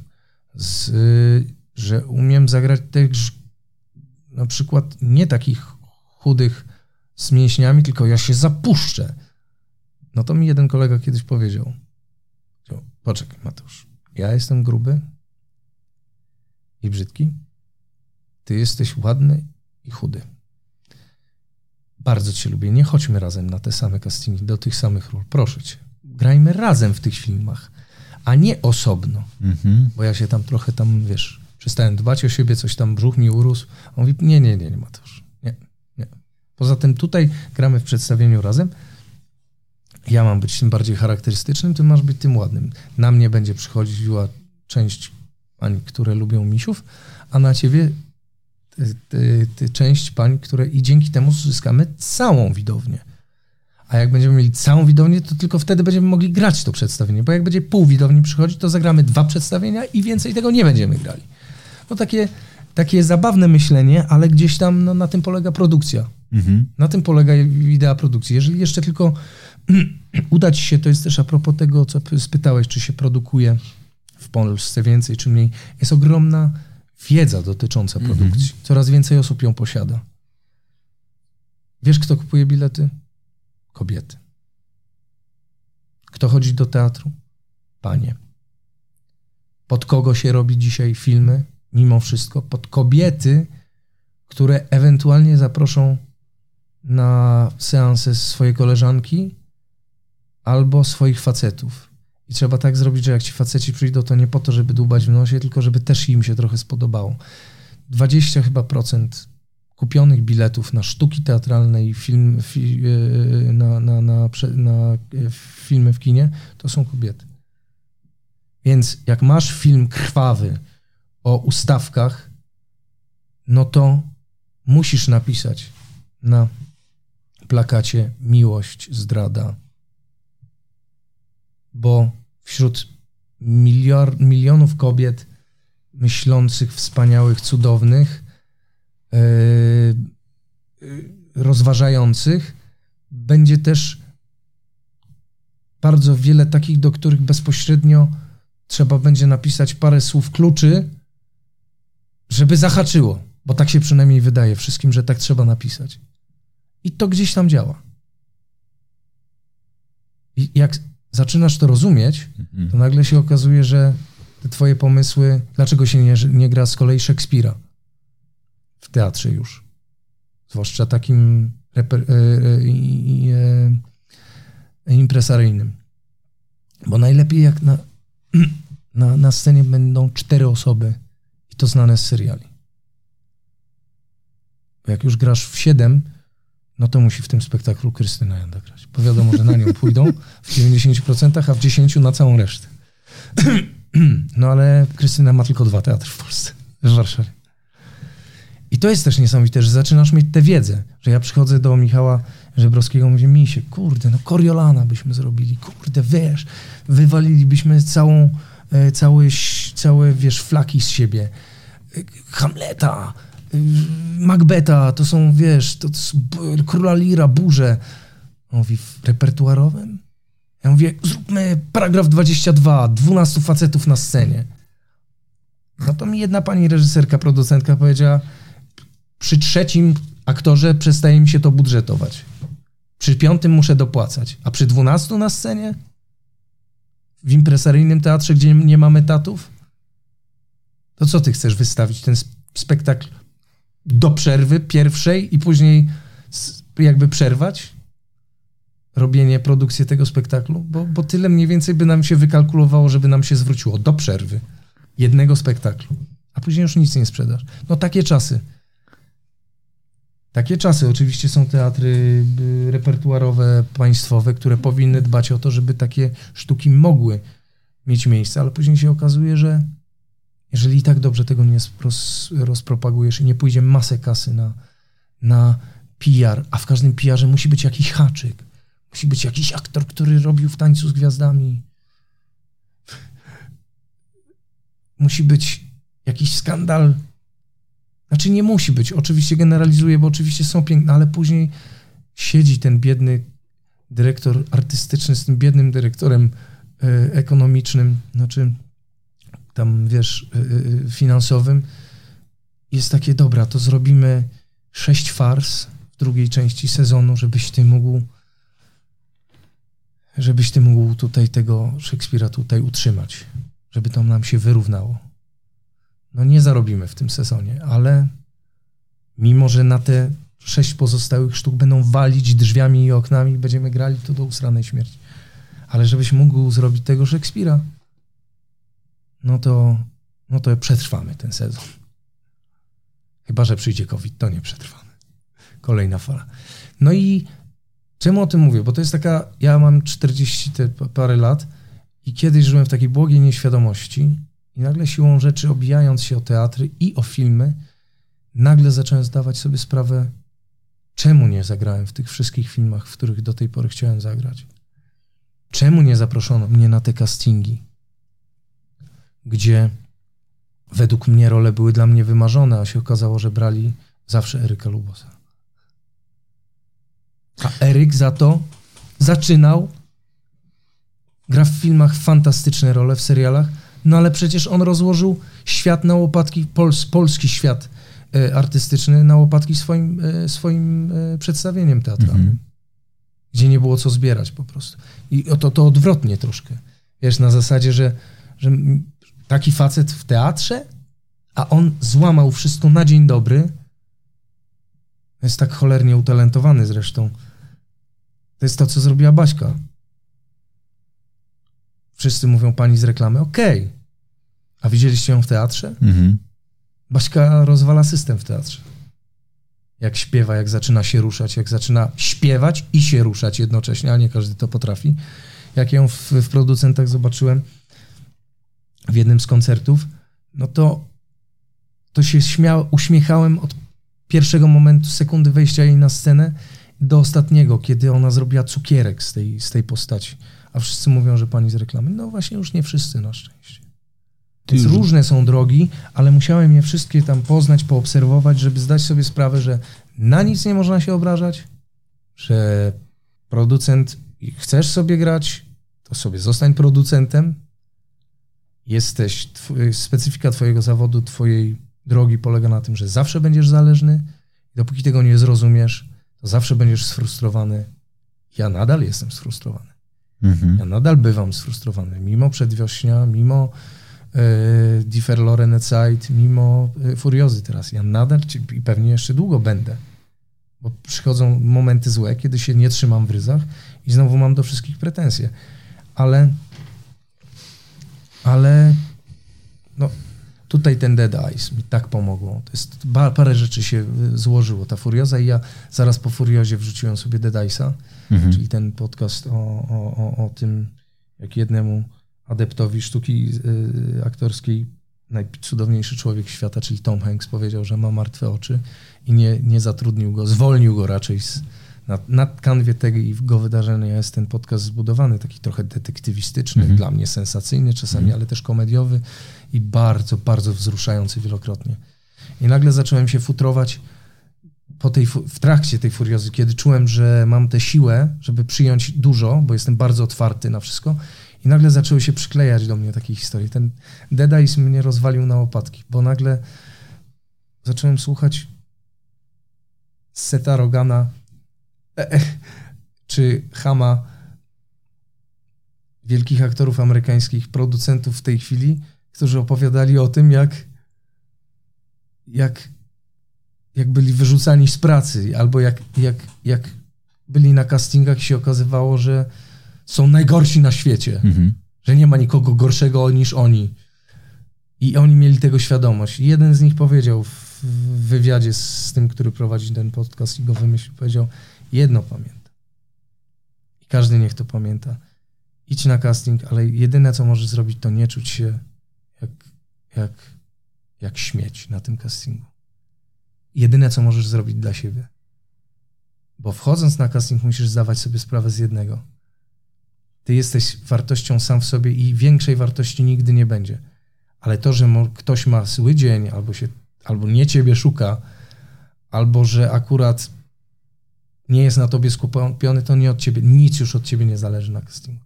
Ty musisz być przygotowany, umieć tekst.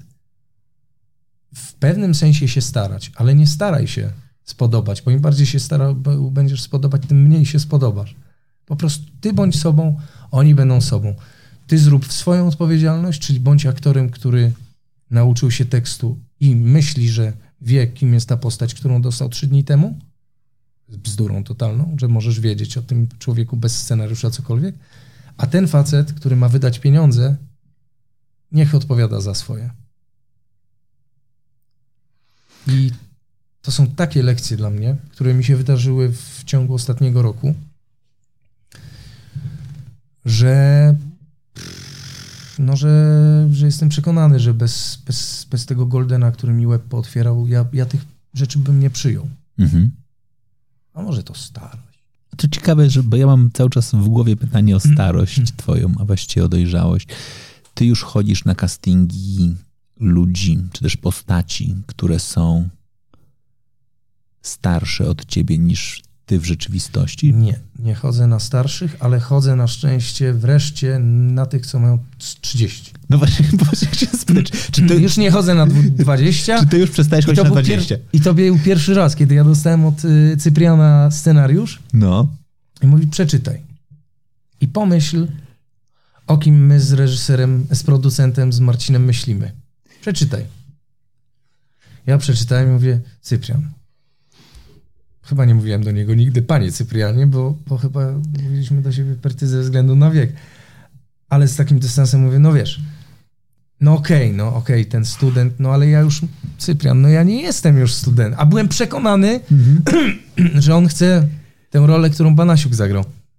I on jako pierwszy powiedział, nie no Mateusz, no okej, ale traktujmy się poważnie, no nie jesteś już studentem i już nie będziesz studentem. I w pewnym sensie chciał mi utrzeć nosa, a z drugiej strony to był największy komplement, jaki ja mogłem usłyszeć. Za 10 lat będę błagał o to, żeby ten czas został przesunięty, a co już nie będzie możliwe. Ale wiesz, ja byłem przekonany, że on tak myśli. I nagle zdałem sobie sprawę, okej, mam wreszcie do czynienia z producentem i reżyserem, którzy myślą inaczej. Że w ogóle nie biorą mnie, brali mnie pod uwagę do 3 ról. Mrówki, Kaszuba i Goldena. Jak nawet sobie gdzieś tam w głowie ubzdurałem, że ja miałem prawo wyboru i że wybrałem Goldena w końcu, jak się dowiedziałem, że nie mam grać Dawida.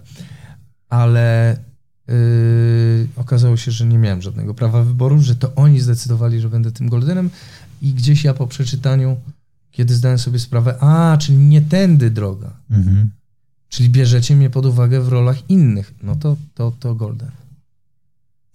To Golden. Chociaż bałem się go sakramencko, bo zarówno do Kaszuba miałem podstawy, bo jestem prawy, bo jestem szlachetny, bo jestem właśnie...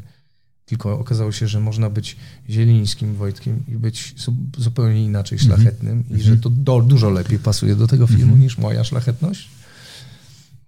Mrówka ze względu na to, że zawsze, że był też taki troszkę... To też był szlachetny, zobacz. On w tym byciu po tej drugiej stronie też był szlachetny. Bo w końcu powiedział, są zasady, jak chcesz, to się spotkamy, kurde, twarzą w twarz i powalimy się po ryjach, jak za starych dobrych czasów, a nie tam jakieś maczety czy coś. I ta ostatnia scena jego z Dawidem, gdzie on mówi, no masz. No, jak chcesz, to możesz mi teraz zrobić wszystko, bo ja go nie zabiłem. Nie? I nagle ten Golden, który się okazuje być totalnym, totalnym śliskim skurwysynem, coś, czego nigdy w życiu mi nikt nie zaproponował. Oprócz no, takiej wprawki, jaką był rzeczywiście ten Kania mój u Dominika Matwiczyka w tej produkcji niezależnej. Ale nagle się okazało, że mogę grać starszych. Wiesz co? Coraz częściej zaczynam grać ojców. I to jest jakby dla mnie naturalne ze względu na to, że były takie momenty, kiedy udawałem, że gram ojców i uważam, że na tyle, ile producenci, w sensie produkcja, czyli reżyser i tam postprodukcja, tam montaż, były w stanie moje fałsze pościnać, no to się udawało. Gdzieś tam miałem do czynienia z noworodkami, no tam umiałem trzymać dziecko na ręku. Ale pamiętam, jak grałem w takim serialu pod tytułem W rytmie serca, to grałem tam w dniu, w którym i tygodnie po tym, jak urodziło mi się moje dziecko. Pierwsze, rozumiem. Tak. I pamiętam, że mój syn Franek. I pamiętam, że jaka była moja satysfakcja i jak bardzo byłem tam prawdziwy. Kiedy w trakcie sceny pojawił się noworodek, malutki, albo później na dobre, kiedy odbierałem te porody wszystkie, gdzie ja brałem to dziecko i wszyscy tak na mnie patrzyli i mówili, kurde, no już tego nie oszukasz. Mógłbym zagrać, że nie umiem, jak kiedyś wielokrotnie grałem, bo nie grałem ojców, ale tutaj jest tak ciach, ciach, tu zawinięcie, tu ten, taka pewność, bo przecież musiałem z Franiem po ciemaku schodzić ze schodów i miałem wielokrotnie takie coś, a jak się z nim wypieprzę przecież i zlecę na sam dół, no nie, musisz inaczej czuć, inaczej myśleć, więc na pewno w rękach musisz go trzymać jak największy skarb, jak sztabkę złota. No i wtedy to dziecko tak brałem i już nikt nie miał wątpliwości, że jestem prawdziwym ojcem. No i to są takie momenty, gdzie po takim przeszkoleniu to tak jakbyś, nie wiem, miał grać ateka, atowca, a będąc wcześniej 10 lat w policji, no to możesz grać sobie. No to ja tak gram teraz ojców. I jak gram ze starszymi, jest dużo łatwiej. Mhm. Mimo że moje dzieci nie są starsze, ale ja sobie robię taką wykładnię i wiem dokładnie, z czym będę się mierzył za 5 lat z Frankiem, za 10.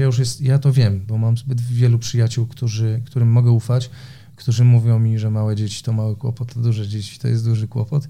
Więc nawet jak mam grać z tymi starszymi, to wiem, że pisali to też ludzie, którzy na pewno mają doświadczenie, bo po co masz dać pisać o relacji ojca z dzieckiem czy matki z dzieckiem komuś, kto mógłby sobie wymyślić coś innego. Jeżeli wymyśla to znaczy, że wie, o czym pisze. No i wtedy ufam scenarzystom i gra mi się, mając dzieci, dużo łatwiej. Nawet sceny ze starszymi dziećmi. Także jestem otwarty. Mogę już z dzieciakami grać. A jak jest w tej roli takiej prawdziwej, czyli ojca? Super. Jak definiujesz ojcostwo? Wiesz co? A zawsze mi się zawsze sobie myślałem, że to będzie taki czas, gdzie będziesz robił wszystko, żeby uciekać z domu, po to, żeby mieć chwilę dla siebie. Tak sobie może mówić człowiek, który ma dużo wolnego czasu, czasami jest w dołku i nie ma roboty i tak mu się wydaje. A później się okazuje, że jak już są dzieci, to siłą rzeczy musisz zrobić wszystko, żeby tym dzieciom żyło się dobrze, więc robisz wszystko i twoja podświadomość robi wszystko, żeby pracować. Mhm. I dopiero się zaczyna problem. Nagle się okazuje, że ta twoja praca jest niezbędna do tego, żeby mieć te dzieci. No oczywiście przesadzam, bo można oczywiście utrzymywać dzieci przy w środkach niewielkich, znikomych. Miłość sama wystarczy. Wiem o tym, wiem. No ale ja mam jakąś karierę swoją, mam jakąś drogę. Ludzie też widzą, słyszą, wiedzą. No i nagle się tak dzieje, że masz tę pracę. Mhm.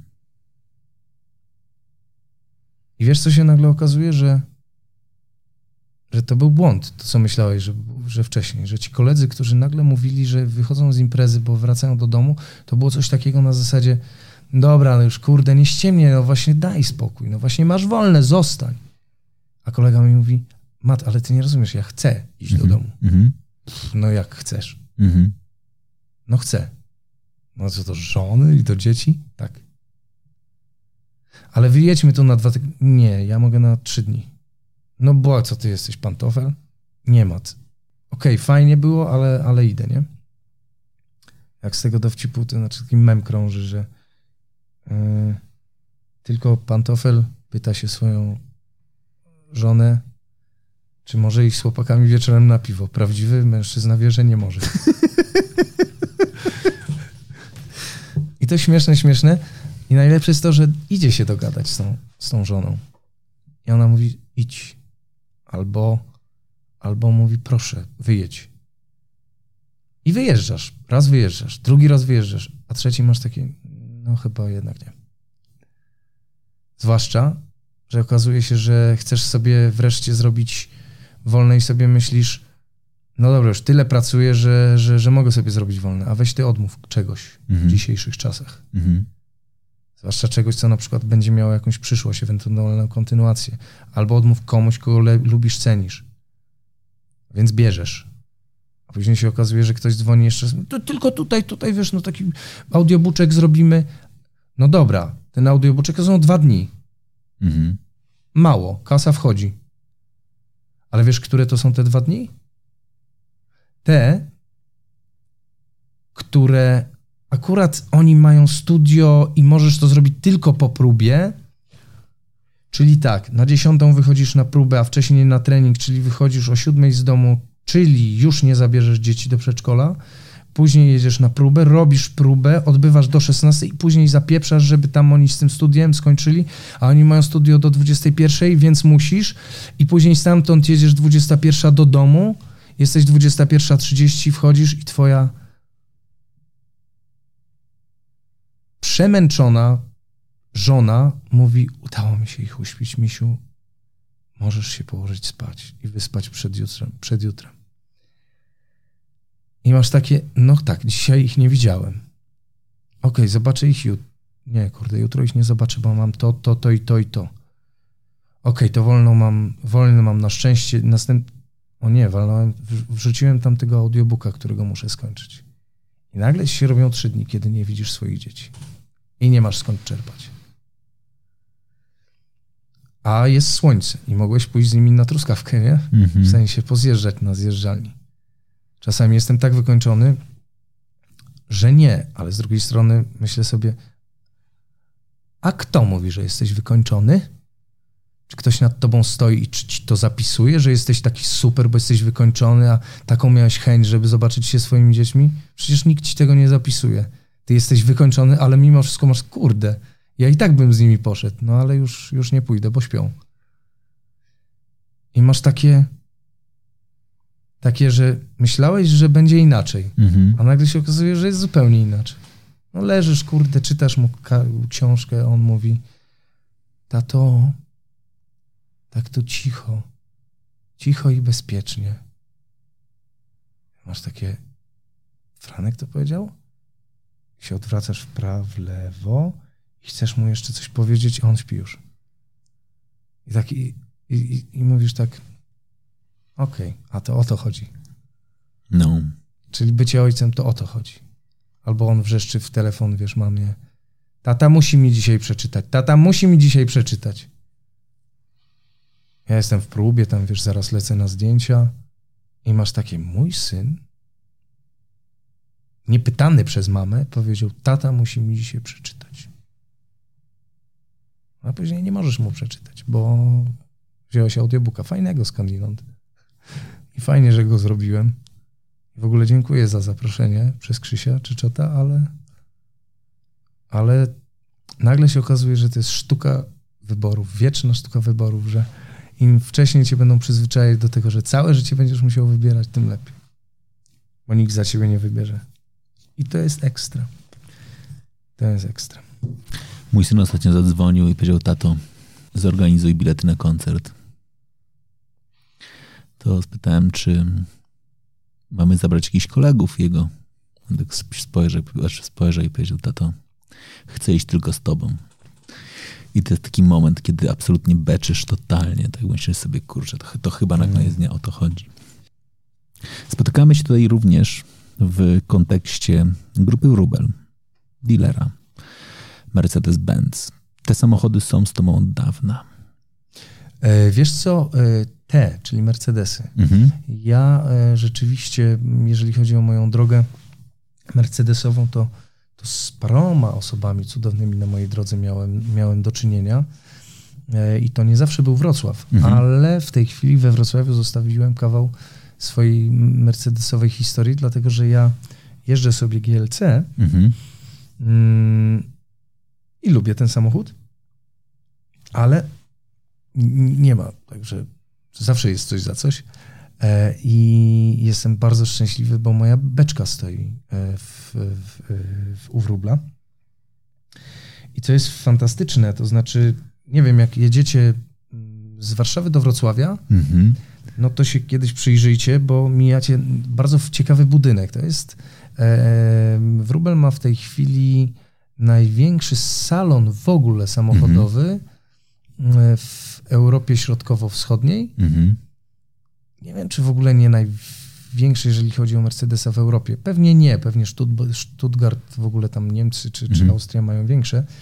Ale to jest niesamowity budynek, bo on bardzo ładnie wygląda, ale co jest najładniejszego w tym budynku, że jak się przyjrzycie I jadąc na Wrocław na przykład pod koniec dnia przy zachodzącym słońcu, zobaczycie jak to słońce odbija się od takich tafli szklanych tego salonu, to zobaczycie na tym piętrze, on ma 2 kondygnacje, na tej wyższej kondygnacji taką białą, kremową beczkę coupé z 85 roku, widoczną z autostrady. I to jest moja beczka. Nigdy nie wiem, czy się tam ten lakier tak świeci, czy ta gwiazda na przedzie.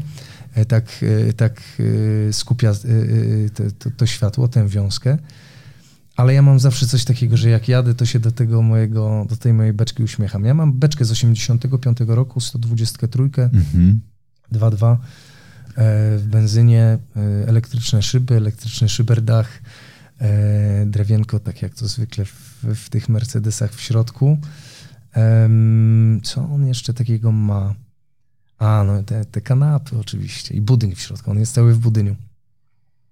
Jasna tapicerka, zapach tak specyficzny, że nie jestem w stanie go jakby za pomocą fali radiowej przekazać dźwięku.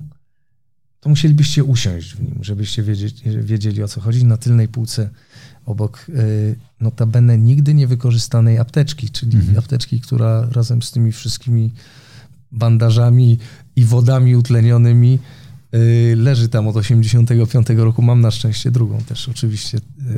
To jakby gaśnicę trzymać przez 40 lat. I na tylnej półce siedzi piesek, którego sobie kupiłem chyba 8 lat temu. I macha głową? Macha głową za każdym razem, jak się tam sprawdzi resory tego samochodu. Lata temu zrobiliśmy razem z jednym z salonów za wymianę barterową taki remont całkowity karoserii tego samochodu, więc tam mucha nie siada, jeżeli chodzi o karoserię, bo ja go widziałem srebrnego po prostu. Był wypiaskowany do zera, a części, które uległy korozji, nie były szpachlowane, tylko były taflami docinane z oryginalnej taki, z tego metalu, z którego został on zrobiony. Była zresztą taka ciekawostka, ja byłem parę razy w Gracu na przykład, ze względu na moją G-klasę, którą kiedyś wyjechałem w trasę do Magadanu i z powrotem, czyli na koniec Rosji. Swego czasu w 2009 roku Syberia Expedition, Mercedes-Benz Syberia Expedition 2009. Robiliśmy to na 79 rok, czyli na 30-lecie Gelendy.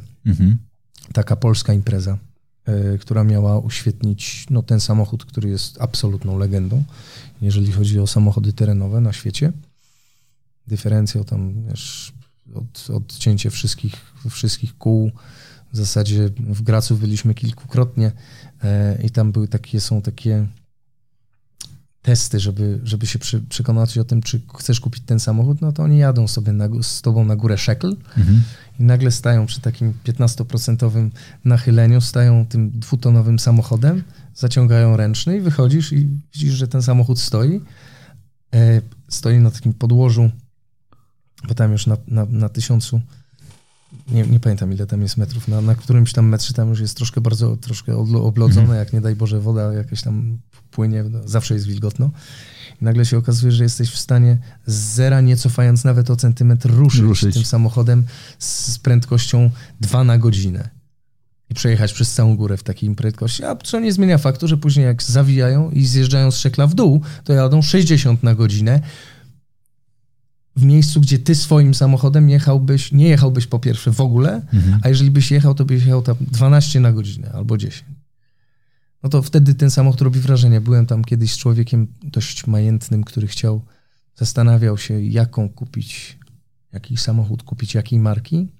To jak wracaliśmy, jak lecieliśmy jego prywatnym samolotem, żeby to stwierdzić, czy tamte, które widział do tej pory, czy G-klasę, to jak wracaliśmy, to się zastanawiał tylko w jakim kolorze G-klasy kupi. To było super. Bo to jest taki, przypominam, że jakby marka Mercedes-Benz jest najstarszą marką. To 125-lecie huczne, które było odtrąbione jakiś czas temu, to wynika z tego, że Oczywiście były jakieś tam prototypy i tak, ale jednak marka jako marka, no tę historię ma najdłuższą.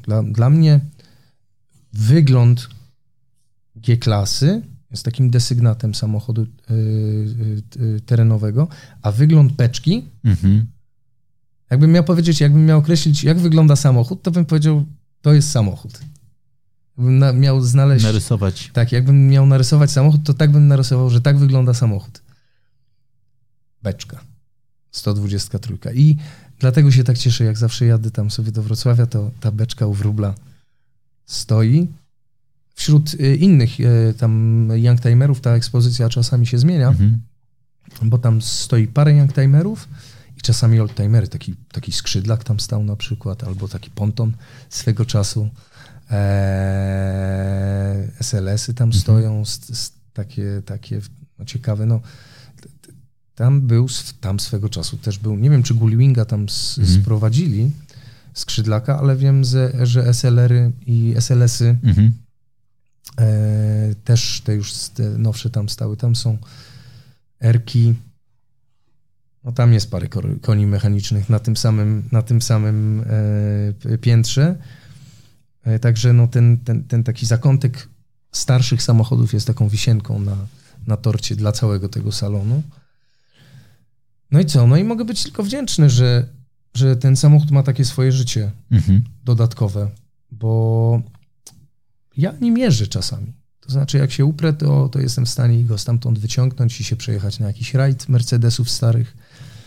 Ale myślę, że no jednak w dzisiejszych czasach, zwłaszcza z dziećmi, kiedy mam dzieci, no jazda tym samochodem po warszawskich na przykład drogach czy w trasę mogłaby być już czymś nierozsądnym. Jednak jest to samochód, który trzyma swoją... No i ja teraz po latach zrobiłem jeszcze mu,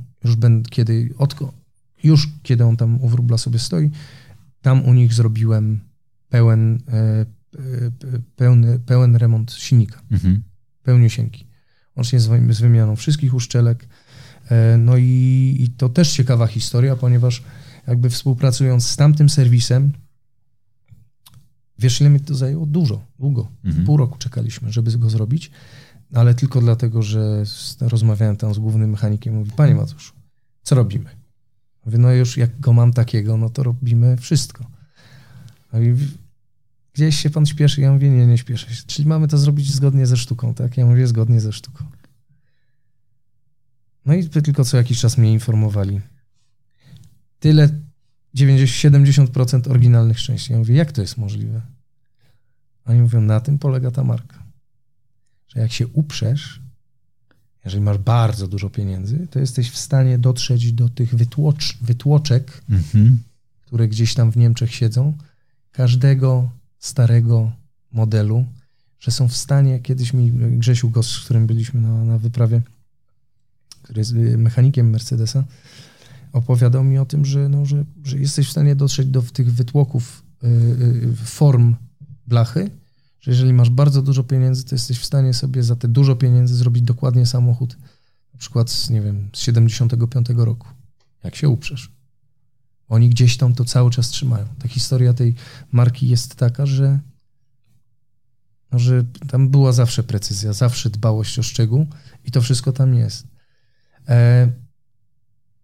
Kilka elementów z tego, co słyszałem, zostało dobranych, ale z takich najlepszych zamienników, jakie mogą być. Ale ogólnie ten silnik, który jest oryginalny w tym samochodzie, został jakby wybudowany z takich części, które można włożyć do samochodu, który ma 40 lat prawie. Kochasz motoryzację? Nie. Dlaczego tak, że tak powiem, podejmujesz decyzję? Nie, dlatego że gdybym kochał, to bym pewnie był w stanie się wypowiedzieć przynajmniej na temat każdego mojego samochodu. A jakbyś mnie zapytał o konie mechaniczne w moim GL-a albo w GLC, wiem, że beczka ma 125 koni. Jeśli się nie mylę. Chyba, że ma 85.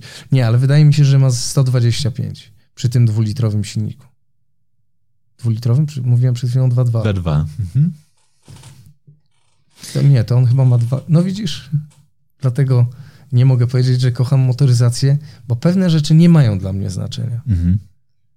Jak siedzę z teściem czy z moim szwagrem, no to gdzieś tam zdaję sobie sprawę, że chyba oni bardziej kochają motoryzację niż ja. Ale trochę wcale się tego nie wstydzę.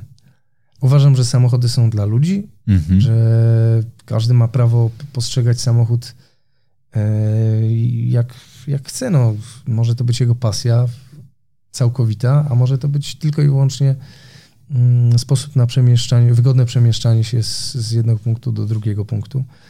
Jestem zafascynowany gdzieś tam tym, co dzieje się z motoryzacją. Jestem zafascynowany tym, że nadal potrafimy robić samochody piękne, ale też tak jak wszystko w dzisiejszych czasach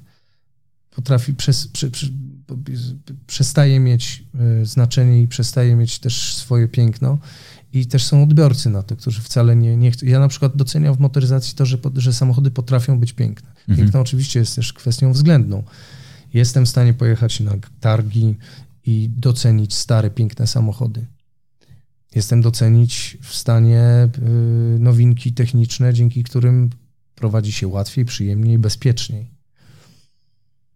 Ale żeby mi to sens powiek spędzało, to nie. Ale jak zobaczyłem, ja miałem kilka samochodów przed, miałem Golfa od mojego dziadka i jego żony, którego dostałem z zielonymi szybami, wersja afrykańska, którymi z Iraku przyjechali w latach 70. 80. przez cały Bliski Wschód. Z byłą dziewczyną miałem jakiegoś Francuza i na przykład wszystkie samochody, które miałem, były białe. Mhm. I do dzisiaj wszystkie są białe. Wszystkie samochody, którymi jeździłem i które miałem, to były białe samochody. W tej chwili, jak rozmawiam z Wróblem, to Tomek, który mi tam pomaga w tych kwestiach, zawsze mówi, dobra, na co wymieniamy? Ja mówię, no, czy umowa tam barterowa działa? No tak, to, że biały, to już wiemy. Z białych mamy takie. No i na tym ta moja miłość do motoryzacji gdzieś tam się kończy, bo wiedza moja jest niewielka, ale piękno samochodów jestem w stanie zawsze docenić. Na przykład ta moja G-klasa, która pojechała 25 000 kilometrów do Magadanu i z powrotem i uszczelka przednia pod głowicą jej walnęła i piasta przednia jej walnęła. To tak, to wszystko się stało. Ale gdyby nie było Grzesia z Mercedesa z nami, to byśmy nie pojechali. A myśmy zrobili wszystko, co mieliśmy zrobić, bo samochód po prostu jest samochodem, ale człowieka nie zastąpisz. Ja tam bym się patrzył, otworzyłem tę maskę, kopnąłem 2 razy w koło, jak to się robi zwykle.